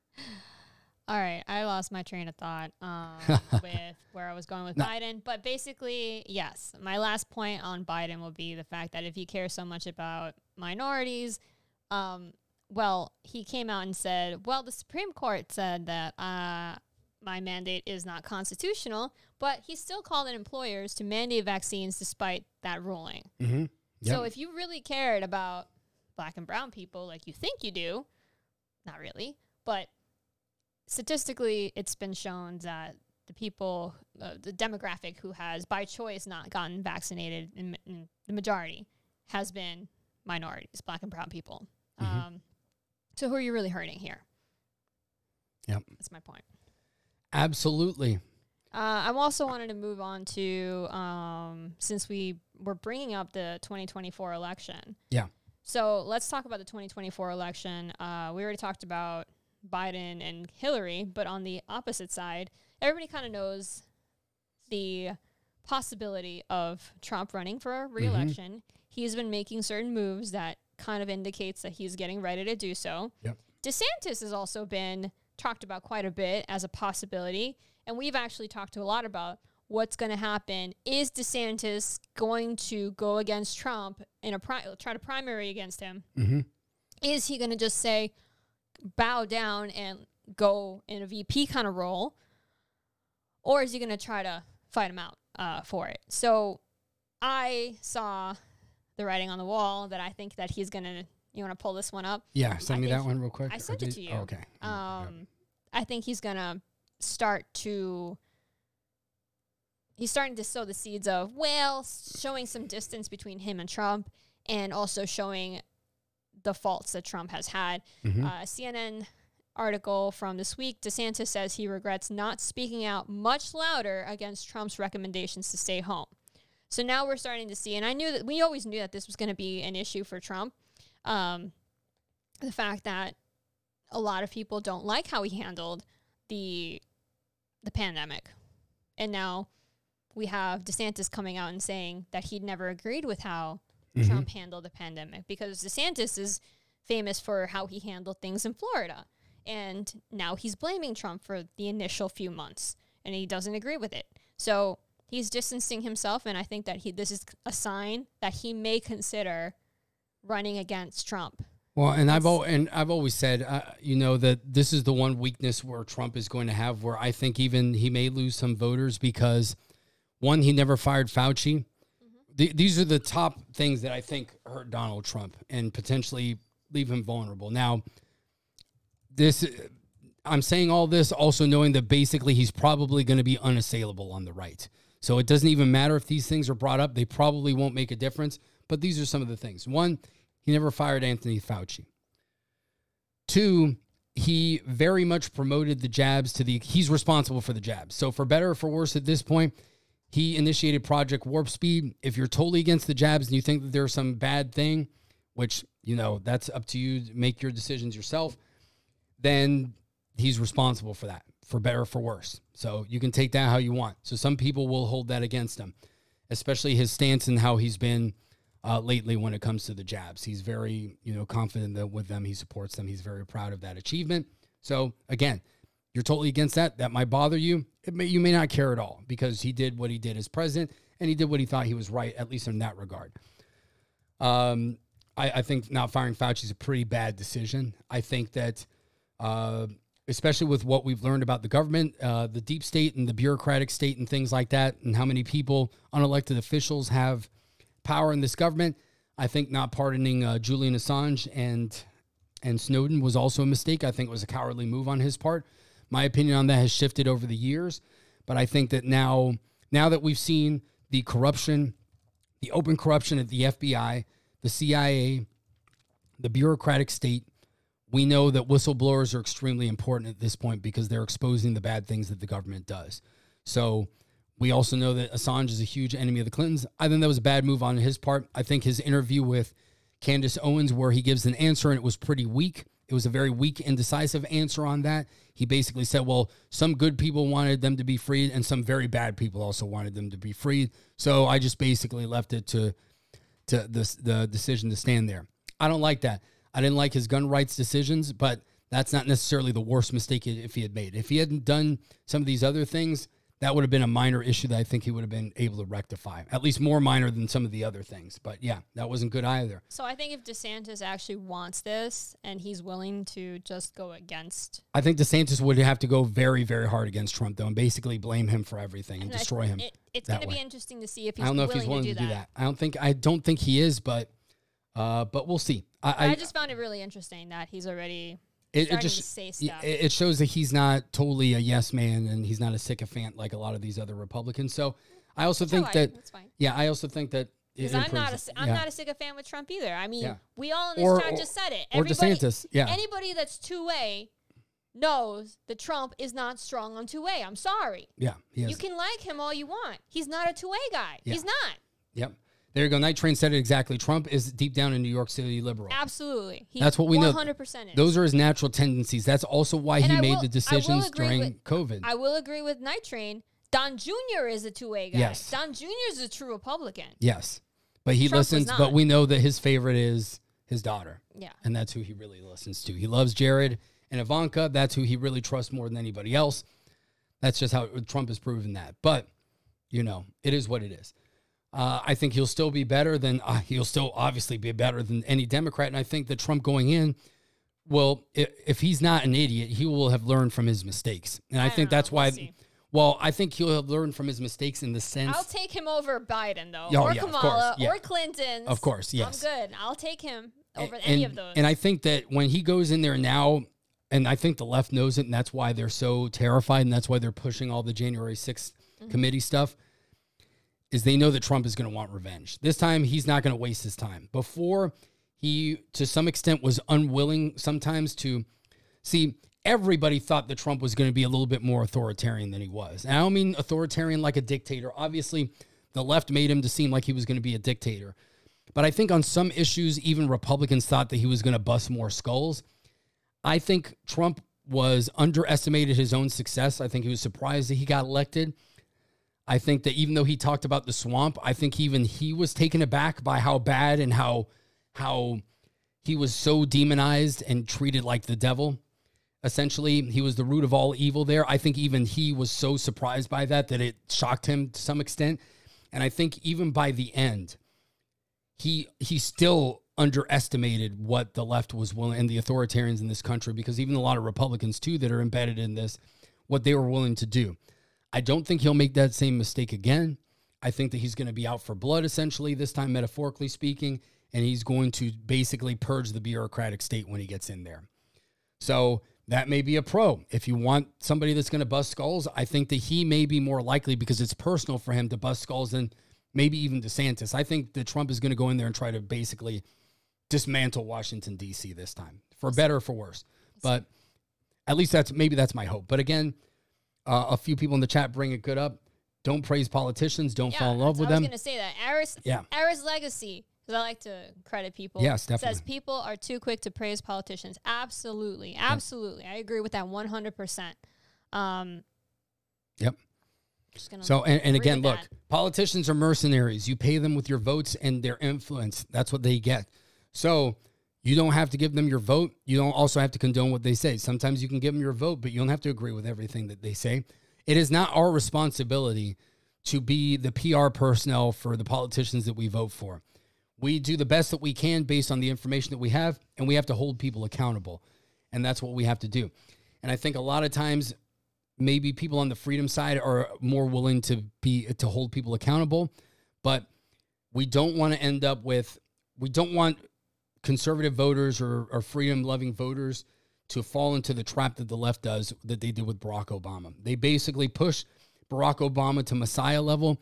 Donald Trump is not a messiah. He's not a perfect man. He's made mistakes, but he may do the right thing, and he'll probably be a better president than most, than most other, uh, than most presidents that we've seen in history, probably, to be honest. So at least we could hope. So we'll see how that goes. Maybe he'll be motivated. We'll see how how it does. I think that the best thing that Donald Trump did was he started exposing all of this.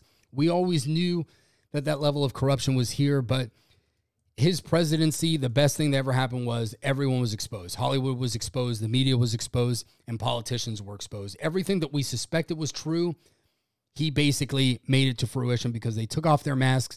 They couldn't help it. They went insane, and their Trump derangement syndrome destroyed them. So we'll see.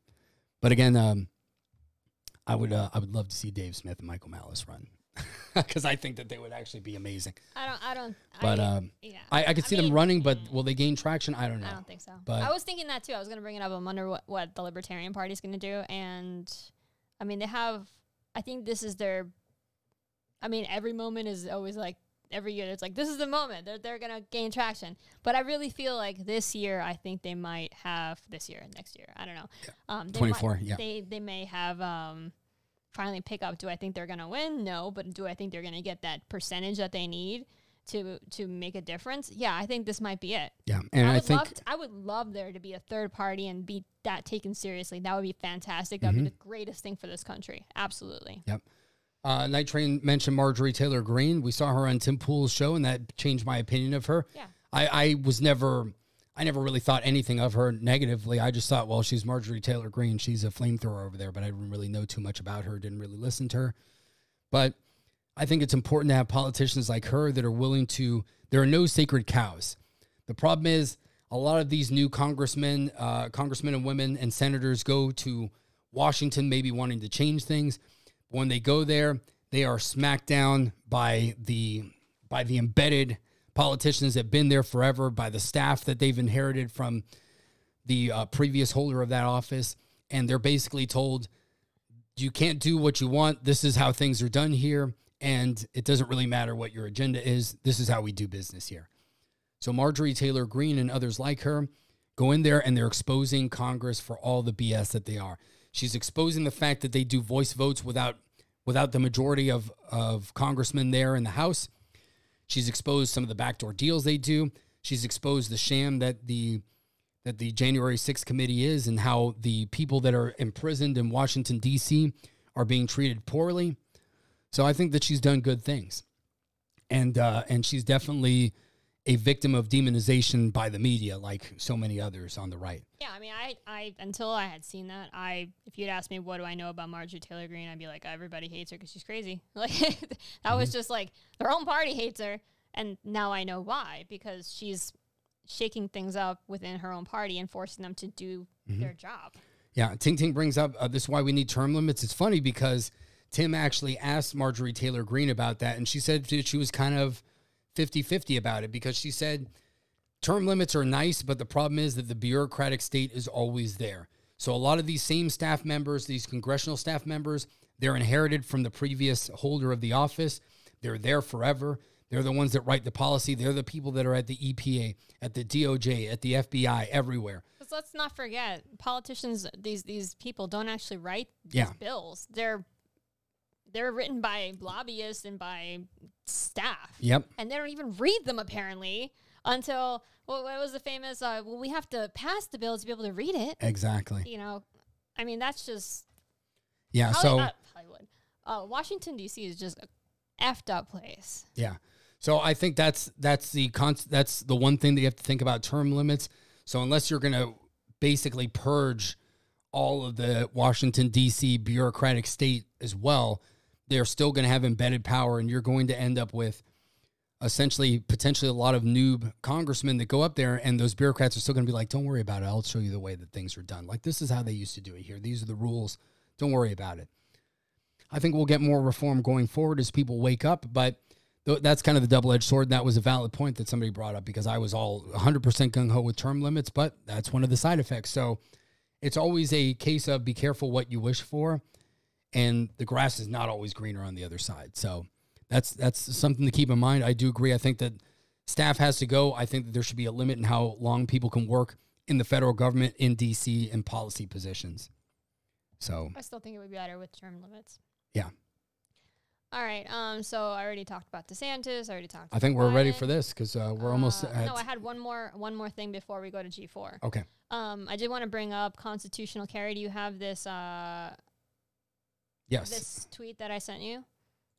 So I just wanted to give a quick uh, update on constitutional carry. There's a whole bunch of states that are um, moving forward. Georgia's actually a really big one. Georgia, Indiana, Wisconsin. Uh, uh, Georgia, Nebraska, Ohio. Indiana, Ohio, Wisconsin, and Alabama, as well as Florida. Can't believe Alabama didn't have constitutional carry. I know. I was already. so surprised. It's so weird. Uh, so Georgia's governor is, and did uh, actually, let's go to... Th- You already put this up? I, I put the tweet up so that you can okay. talk about the rhinos. So I'll, I'll go to the, I'll go to Florida first, then. Fine. So um, Sabatini, who's uh, basically spearheading uh, constitutional carry in Florida, he's been he's kind of what I've been talking about.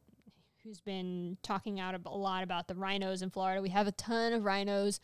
We have a ton, especially like South Florida. We have a bunch of Republicans, Cubans. Um, Maria Salazar, like all these people who supposedly are so pro-freedom um, coming from communist Cuba are actually really anti-gun. So, you know, Sabatini's doing a great job of calling a lot of them out. He did this tweet. Uh, Follow these guys owners. So I can start trolling them on Twitter.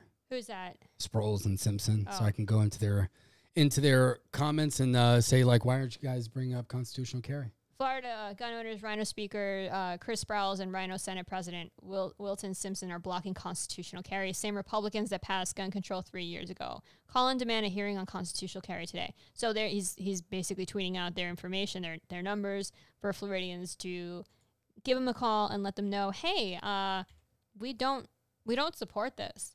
And he's also, you know, been very actively saying you need to know who these people are who are against your Second Amendment and primary their their butts uh, when you can. So Also in Florida. Oh, gosh.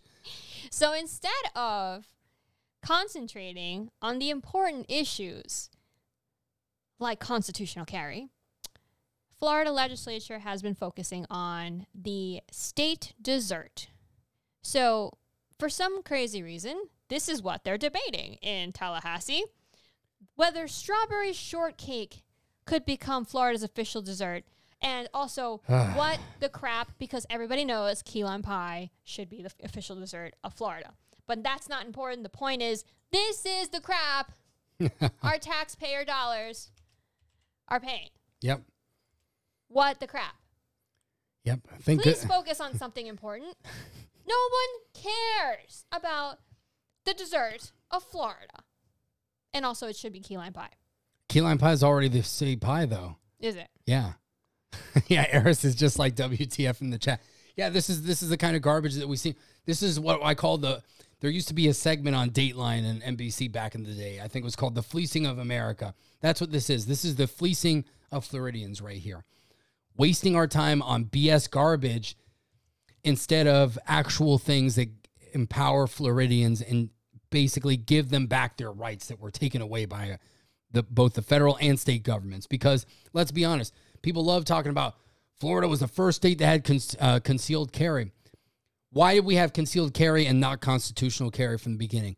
A lot of times we praise a lot of these little things that happened. Yes, that was cool. Florida has reciprocity with more other permits than any other state.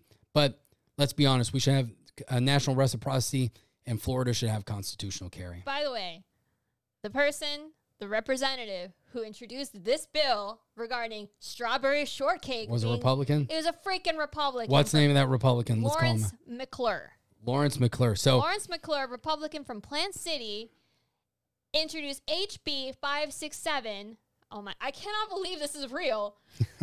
Suggesting strawberry shortcake, and this bill even includes how to measure the whipped cream on this dessert.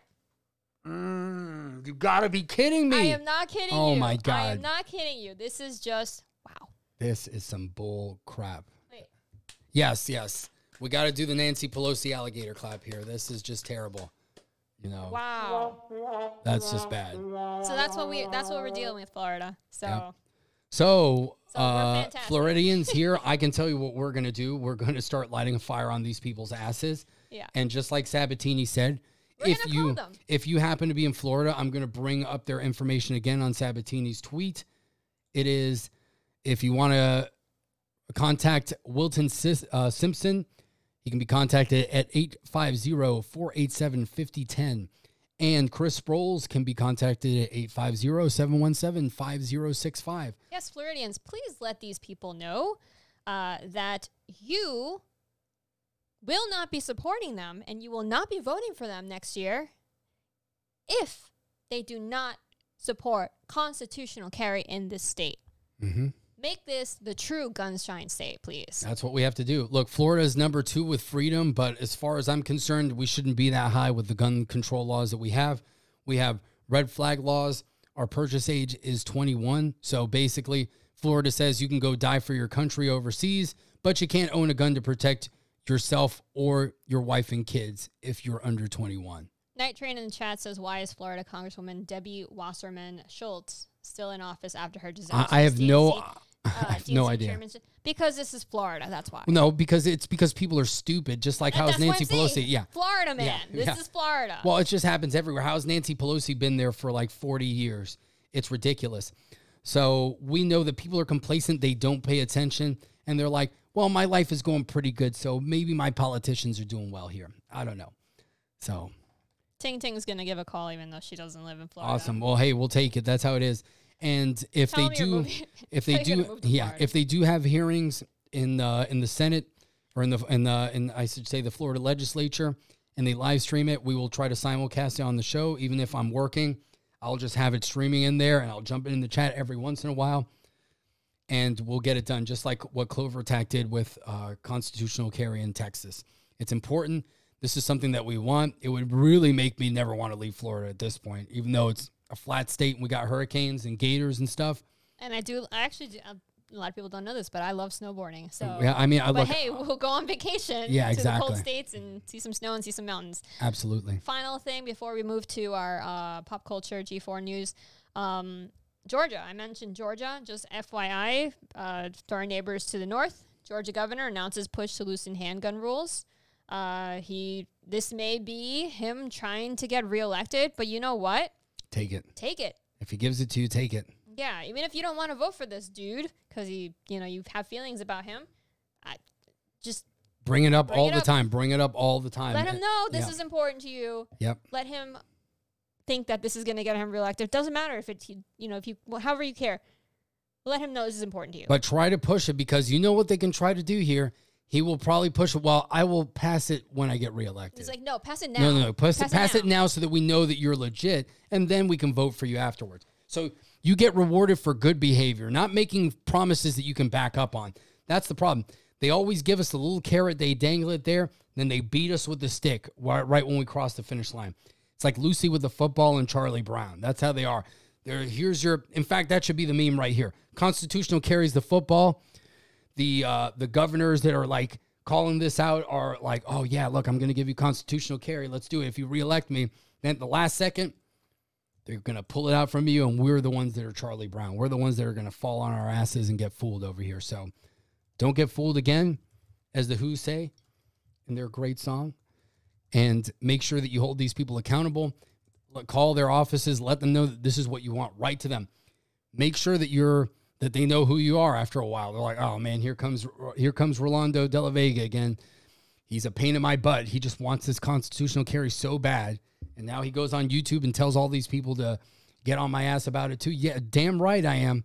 That's what we have to do. These people need fires lit on their asses so that they do the right thing and they uphold our rights. Or give us our rights back, let's be honest, because that just seems how it is. Every day we get a little bit eroded. Since the ink dried on the Constitution, its power has been fading away, literally like its ink itself. So for just a quick reminder for the other uh, states, for you, if you live in these states, please keep an eye on how it's going and be participating. Put energy into this. Nebraska, Indiana, Ohio, Wisconsin, Georgia, Alabama, and Florida. You guys are the next set that are going to be getting the possibility of constitutional carry. Let's make it happen. Absolutely. Mister Knive says that the Who sucks. Now, which Who do you mean? Do you mean the W H O or do you mean the Who, the band? I like the band. Yeah, because I think the Who are awesome. The W H O sucks. So that's uh, that's my stance on that. But if you don't like the Who, well, it is what it is, man. I mean, that's fine. Agree to disagree. So, you ready for some pop culture? Yeah, let's do it. Right, man, so this two hours went super fast today, guys. Thank you so much. Uh, you guys have been awesome. Appreciate all of the feedback in the chat. You guys have taken this conversation in a different direction tonight, and uh, we really appreciate it. It would, the show would not be half as good without you guys. Yes. So let's switch gears to a little bit of a light topic before we go, but it's also important because this is shows where we are in the world culturally. Um, so let's give a little bit of a background on what G four is. G four is a network that w- is a cult classic that was uh, very popular in, two, in the two thousands. Um, famous, famous for Olivia Munn, uh, Chris Gore, um, Morgan Webb. They're uh, some of the well-known hosts. Uh, they basically reviewed video games. It, it was very much of a bro kind of channel. Um, If anyone remembers Olivia Munn, she did kind of had a character kind of thing. Like, yeah, she was actually a gamer and reviewed games and was well respected, but she played up her sexiness and there was actual skits. It's not like they were just utilizing mm-hmm. her. She was very much involved in the skits. Um, she famously ate a hot dog that was hanging on a string and did it in a sexy way. Like, so it's kind of like she she knew what she was doing and she was okay with it, and That's that's the culture mm-hmm. that I was in the two thousands, yeah. and that's what the, the network was like. G four was really a reflection of kind of the bro gaming culture that was going on at the time that was very popular. You know, at the time, uh, Halo, Halo was popular, Call of Duty early on. Obviously, those are very popular games today, but that's when they were really making an impact and having midnight launches that you've never seen before, and the level of fandom was massive. So G four uh, was basically gestated in this era and born in this era, and they leaned into that. I'd like to say I think G four kind of created a lot of the culture that we see in YouTube channels today. So they were kind of a precursor of the format that we see a lot on YouTube today from private, uh, from creators, but in a more of a television format. They had great shows like Attack of the Show. They had X-Play where they did video game reviews. It was a pretty awesome channel, and everybody that worked there was pretty cool at the time. They, I believe in twenty thirteen, they were uh, co- turned into Esquire, Esquire channel, or twenty fourteen, and the channel basically ceased to exist at that time. Now in uh, in twenty twenty, they started trying to soft launch the show again, and now really it's it has uh, it's really come back on YouTube. But so it went from being a, a cable network to dying to coming back as a YouTube channel. Mm-hmm. Just to clarify that, and it's a lot a YouTube of YouTube channel, and a lot of us were excited because we grew up in that era. We're like, oh man, G four T V. This was before wokeness happened. They were willing to push kind of the edge, the boundaries here. They were totally politically incorrect, and they really kind of leaned in on the bro culture at the time and really the demographics of the day. So a lot of millennials that grew up in that time were pretty excited that G four was coming back, but started seeing some bad signs when we realized some of the great, obviously Olivia Munn is too is too big for this kind of stuff now, I think, at this well, point. Well, anyway, the point is the, the, the greats of the of the past era are gone, and now we have a bunch of new people as hosts, and this week, there was a host called, her name, uh, she has an Icelandic name. She's actually, her background is she's a former League of Legends commentator. Uh, I guess she was into esports, and she actually, she used to be uh, an e- esports player herself before she was a commentator. Um, and now she's, you know, P C gamer, now on G four, reviewing console games mostly, which is not her strong suit.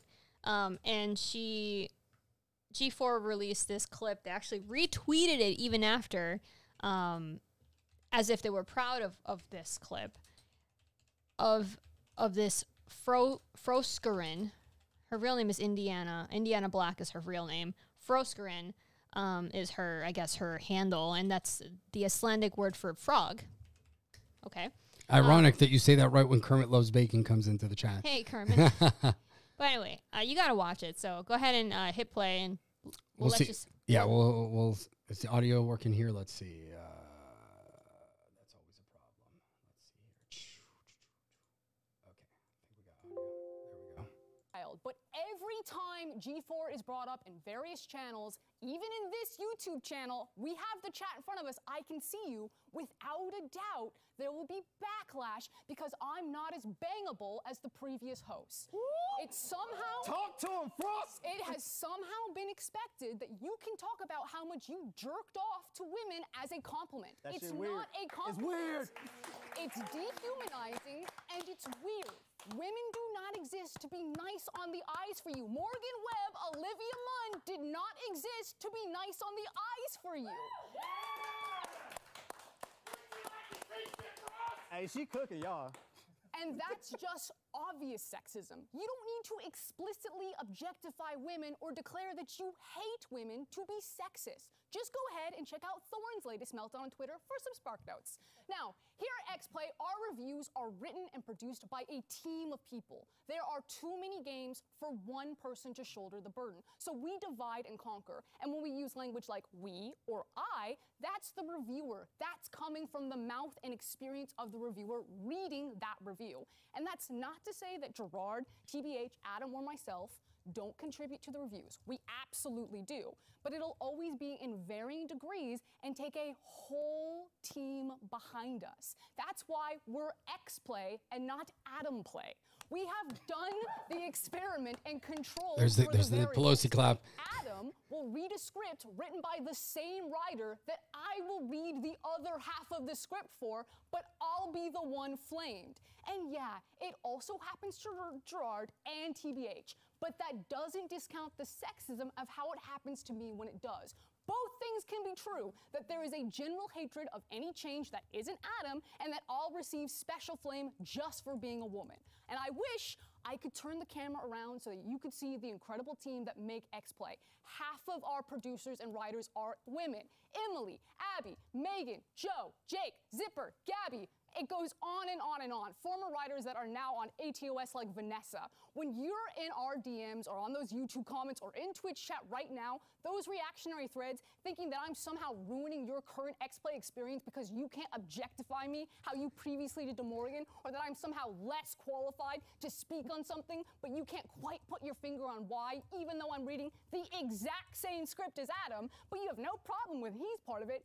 You're letting your unconscious biases ruin my day and you're gatekeeping the gaming space. So maybe for twenty twenty-two, we be a bit nicer, a bit more self-reflective, and we enjoy the fact that people are working hard to make free content for you. If you don't like it, don't watch it.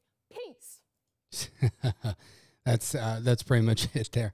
So, I mean, look, you're alienating your audience. You're kind of going against the, and honestly, Go, go ahead, Joe. Let, let's start with, this is gaming, okay? For those who don't play video games, go play Halo. And tell me you're not going to run into someone who calls you a P-word or uh, a beta or, like, notorious gaming culture is you talk crap to your opponents. That is just... You can't get, like, you have to have a thick skin if you're going to be a gamer playing on the internet. How has she gotten to this point where she's a professional gamer, to the point that she's now on a show reviewing games and she has a history as a professional gamer? How has she gotten to this point? And also, she's on YouTube, which has, she's a, a public figure on the internet. Between being a gamer and being a professional on the internet, how have you gotten to the point where you don't have a thick skin that people in the YouTube chat, they weren't even saying anything bad about, or they're saying as bad as you think. She just messed up and she said something wrong in a review. That's why she said, oh, I don't write my reviews. Other people write my reviews. And you guys came down on me because I'm a woman. No, they came down on you because you suck.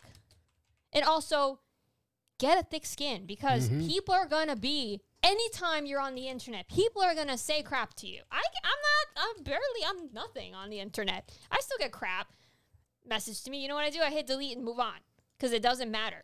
What did she say? Your unconscious biases are ruining my day. No.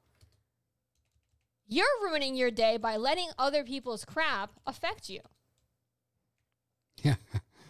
I uh, like, uh, let's see, what's uh, some of the people in the chat say? Uh, she won't survive Call of Duty. Not at all. Anybody who's played any game online is like, seriously? Yeah. And the fact that you say Olivia Munn was not meant for you to be easy on the eyes needs to go back and watch. Find, just Google Olivia Munn eats a hot dog and tell me, uh, did G four really, does really, is G four a feminist network? Yeah. Yep. So, uh, yeah, I just, we brought it up. A lot of people in the gaming space are talking about it just because we like G four.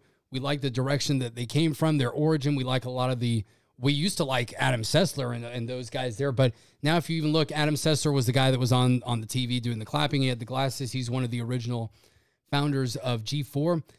Now, see, this has kind of blown them up, because now everybody's being exposed here. So everybody now is like, well, Adam, why would you bring on, uh, why would you bring this girl on if she clearly has some issues and she's not happy about things? Like, she's totally different than the other people. Has nothing to her.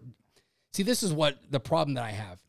It's never about being a woman. It's about being, not being a, a, a totally annoying person or, or just somebody that has this rage built in.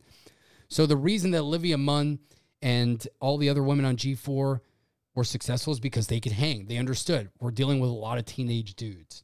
They're going to say... Their a, audience is nine and twelve-year-olds. Yeah, yeah, their audience, like, at the time, it's a bunch of teenagers or now dudes a lot of time that grew up. And there are some women there too.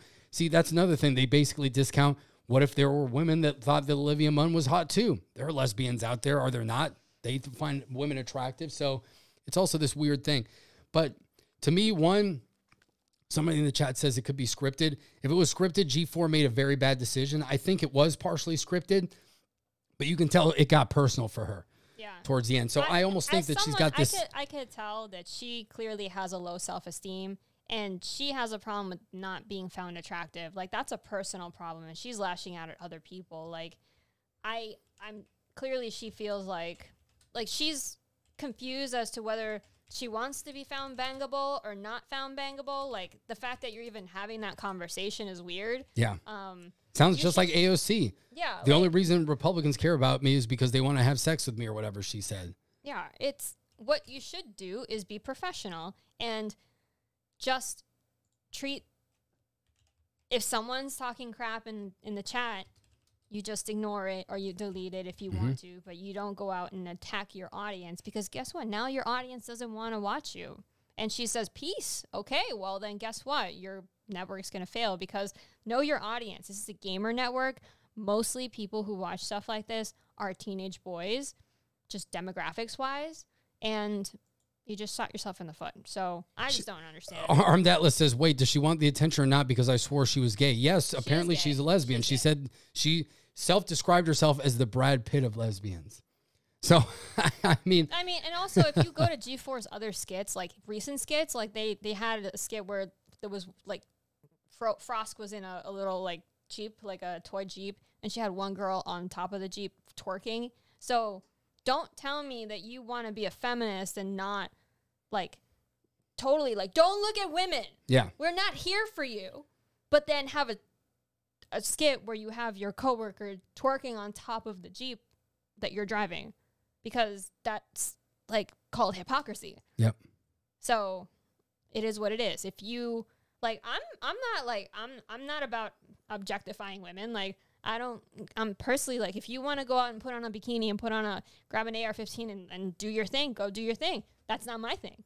I'm not going to like, I'm not going to like, like you do you. If you're comfortable doing that, great. That's like, I'm not going to sh crap on Olivia Munn for eating a hot dog in a sexy manner because she was okay with it. That's her thing. Frost clearly is not okay with it.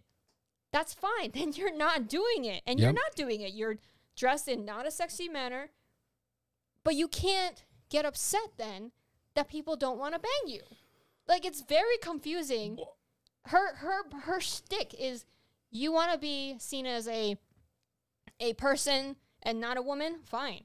Then accept that. Don't get upset when people say, well, you're not attractive. Mm-hmm. Yep. they, they don't have to find you yep. attractive. Yep. It's just, it, she needs to uh, yeah, so probably go seek some help about herself and get over, you know, get some thick skin uh, and get some self-esteem. Yeah. So really let what... Your, let yourself, hold on a second. Yeah. Your opinion needs to be based on you, not other people. Yeah.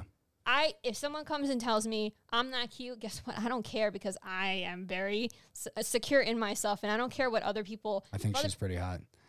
It's married to me. It doesn't matter. You shouldn't care what if, if your audience finds you bangable or not, because if you want to be a professional, that's great. That's that's not your like that's not your objective. Then act like it's not your objective. Act like you're you're you're, you're professional. You can't have it both ways. So yeah. Yeah. Uh, Atlas Armed Atlas says in the chat, I think I would think that she'd lean into one of the bros lane. Well, that's what we're saying. Yeah. It has nothing to do with her appearance. It has everything to do with her behavior. And if, also, by the way, she sucks. Like I actually yeah, watched her commentary is bad. She, yeah, she doesn't know anything about console gaming, but she's reviewing consoles. It's really bad. Yeah. Brian Quick thinks that A O C isn't bad looking. Stop we, it. We, we won't go there. We won't go there. That'll get Joe on a rant. I, I think she looks like a horse, but, you know, that's just the way that it is. She's not my cup of tea. Yeah. So, and, and as a Puerto Rican dude that's married to a Latina, you can do a lot better, believe me. There, you can do a lot better. Well, they're they're comparing her to other now compared to other politicians. politicians. I'd say Tulsi Gabbard's probably the best looking, yeah. and I also think that Boebert is pretty cute. Mm-hmm. Yep. Yeah. So yeah, we'll and see. If we get uh, Ana Paulina Luna now. Ana Paulina Luna, she's very attractive. Mm-hmm. So. so yeah, Yola Damas thinks it's it's marketing. Yeah, but you know, I don't think that that works as well anymore because what you're going to get is that you're just going to get people trolling you at this point. So you're going to get downvoted to oblivion. People are going to troll you and you're going to be the butt of jokes and lose respect and credibility. When you're That's watching not, yeah. G four. This is the internet. You yeah. can't, you can't cry on the internet and not expect people to jump on you and dogpile. So when I'm watching G four, which was an established, an established uh, I P within nerd culture, get less than a thousand viewers on a live stream, and I'm watching Nerdrotic and uh, and Geeks and Gamers on Friday Night Tights get twelve thousand people on live stream, that shows you the direction that you need to go to. So, I mean, that's that's really all there is to it. But really, why do I bring it up?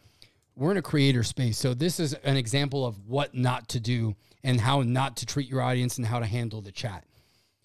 So it seems like G four is still stuck in the T V way of doing things, and they don't understand YouTube and how YouTube works.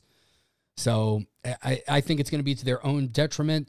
I don't know if they will issue an apology, Armed Atlas. We know how people are. Look, they're doubling down. If well, you follow their Twitter, like, they're doubling down. Yeah, and, and they're not being apologetic. And part and part of the problem is uh, Adam Sessler's tweets are just reprehensible. Now, see, her her bad behavior has now opened up everyone's dirty laundry. So this is the other risk that you have online.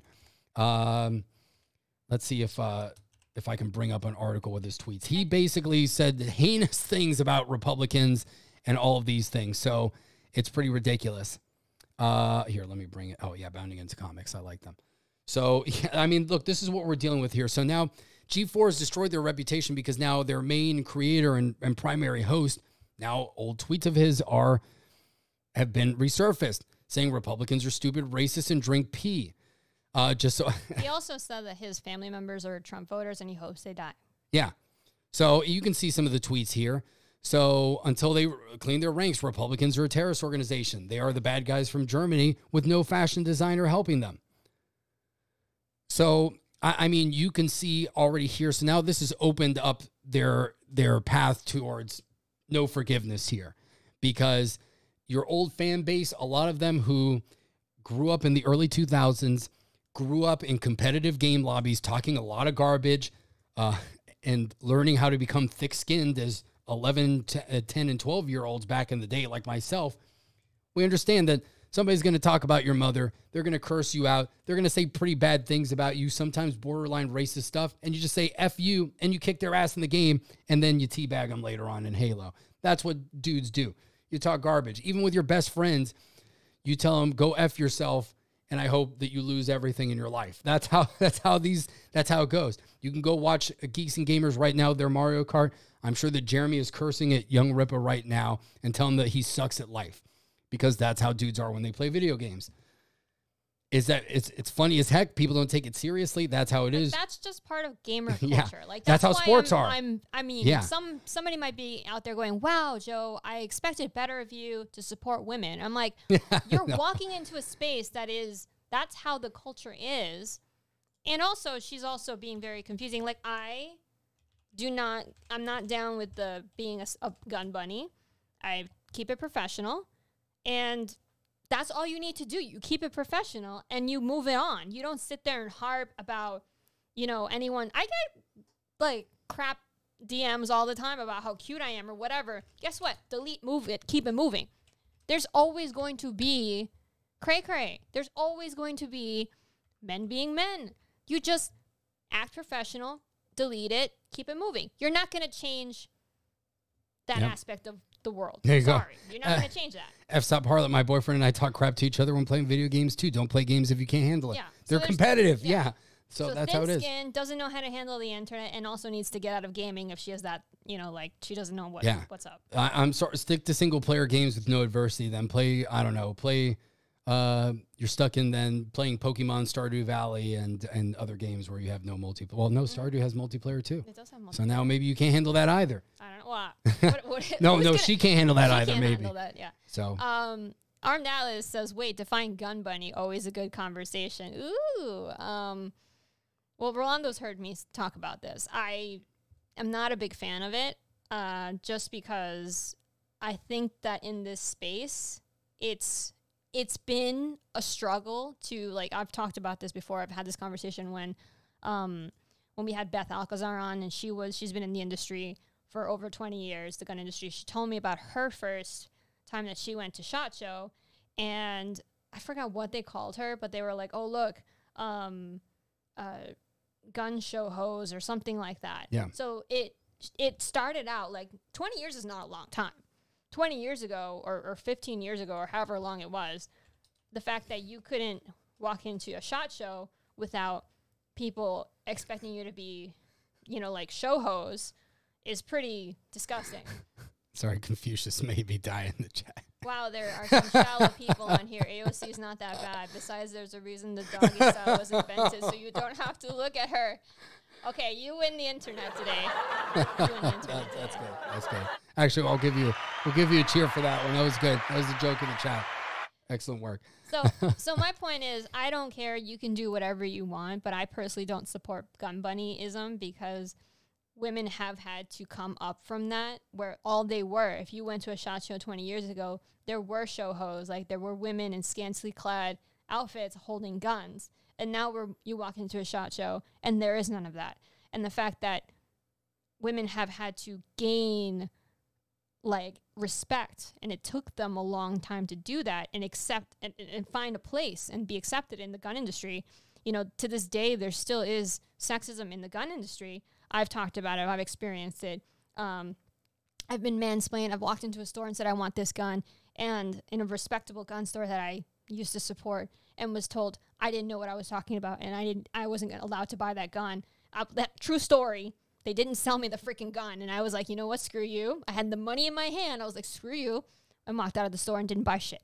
Um, so that happens. Every, every woman has a mansplaining, sexism in the industry story.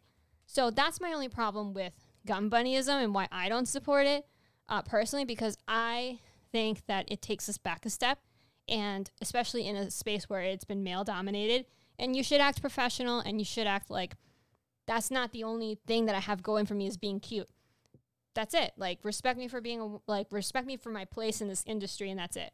So that's my issue with it. Yeah, I would say that, um, uh, I would say that I think it's good that the industry's moved away from it. I think if individual creators, if women choose to do that and take photos where they're scantily clad with guns and they make money off of there or whatever, gain notoriety, they can do it themselves. But I think the industry promoting it is not necessarily a good thing, mm-hmm. but everybody has their own choice. There's I a just, place for everything. There's I, a place for everything. So it's like, I don't like, I just see it as I, that's you, that's you. Like, if you want to have something where you're, I've, I swear I've seen this. I'm not going to say who it is. The creator who does this has a huge following. People respect her. She's actually a great shooter, but has a video of her with her, like, double D's, like, bent over with a, you know what I'm talking about. And she's cleaning her gun with her, like, right there. And that's her thing. Like, she's, like, it's not like I'm imagining it. It's, like, videos like my tits are out and I'm cleaning my gun, or I'm doing some crazy thing where I'm doing a split and do, you know, whatever. Like, that's your thing. Great.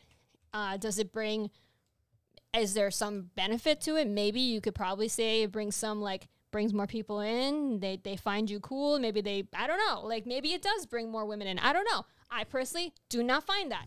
I do not like that. That's my opinion. I prefer to keep it professional. That's just what my opinion on it is. Armed Atlas says he's had a girl explain that she likes expressing her feminine nature. So. That's fine. That's yeah. her opinion on it. I mean, I express my feminine nature. I take cute pictures, but I'm not naked. so I keep it professional. That's all I'm saying. Uh, Armed Atlas is like, what's your idea of a male gun bunny? There aren't really any guys that do that, I though. wish there was. Yes, there's the double standard.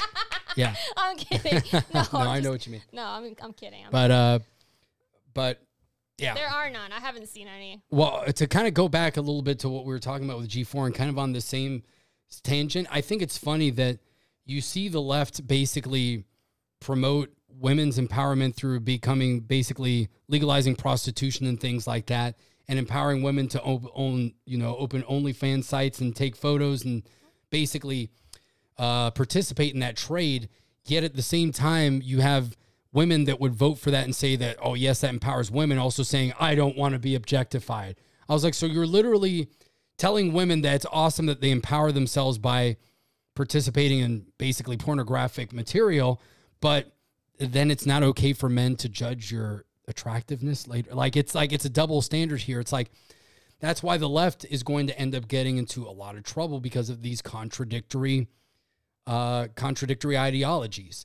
You can't promote, those are two contradictory points of view where Don't look at me. Don't objectify me. But go girl power. I'm all for women walking around, you know, being uh, show bunnies or things like that, or, or you know, opening an OnlyFans, which, again, you can do whatever you I've want. I've also seen but, some people, I'm not going to, again, not going to say names, who literally wore somebody who is in the um, two A sphere, who wore a latex, and I'm not kidding, a latex body, skin-tight bodysuit, uh, holding a gun, and...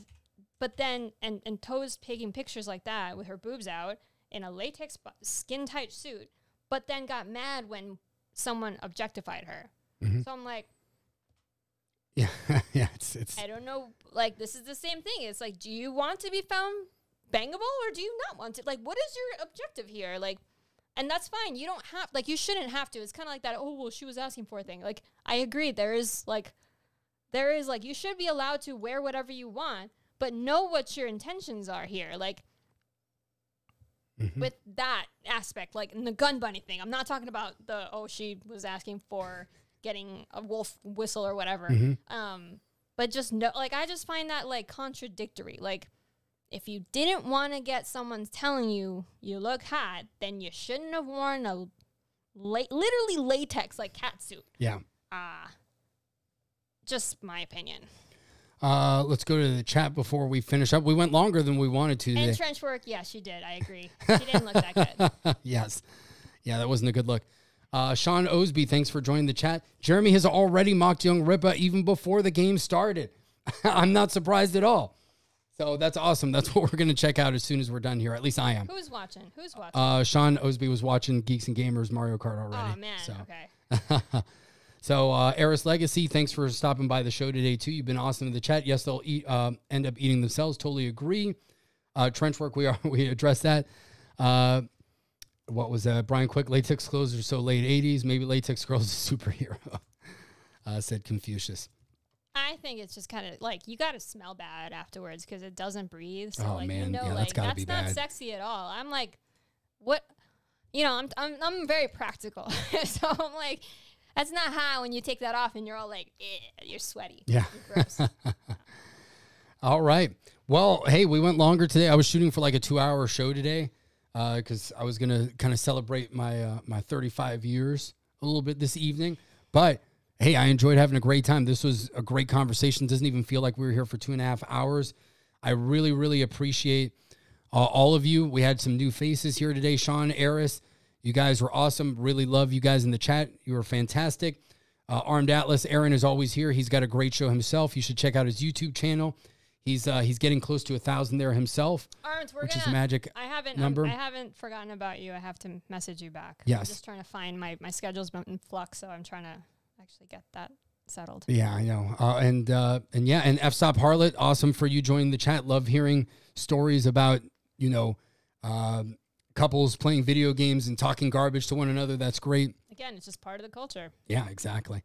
So awesome. I love all of you out there. Appreciate all of you. Ting Ting, Mandatory Carey, Confucius, Brian Quick, all of you guys. Thank you so much for stopping Y C nine. By the chat. Mm-hmm. uh, Y C nine, Trenchwork, Yola Damas, everybody. Thank you so much. Brian Quick and Mister Knives. Uh, Anybody we forgot. Yep. And, uh, and, And uh, Kermit Loves Bacon. We hadn't seen him in a while, so it was great to see a lot of old faces come back and a lot of new ones, so this is fantastic. Thank you all for joining us on episode seventy-five. We didn't even talk about the C Z seventy-five, really. We didn't, but, but we hey, talked about it. It's episode seventy-five because of the C Z seventy-five, and Joe's got one. So there you go. This uh, this episode has been brought to you by the C Z seventy-five. No, it Instead wasn't. Of the letter. No, it wasn't. No, it wasn't. I paid for that. So...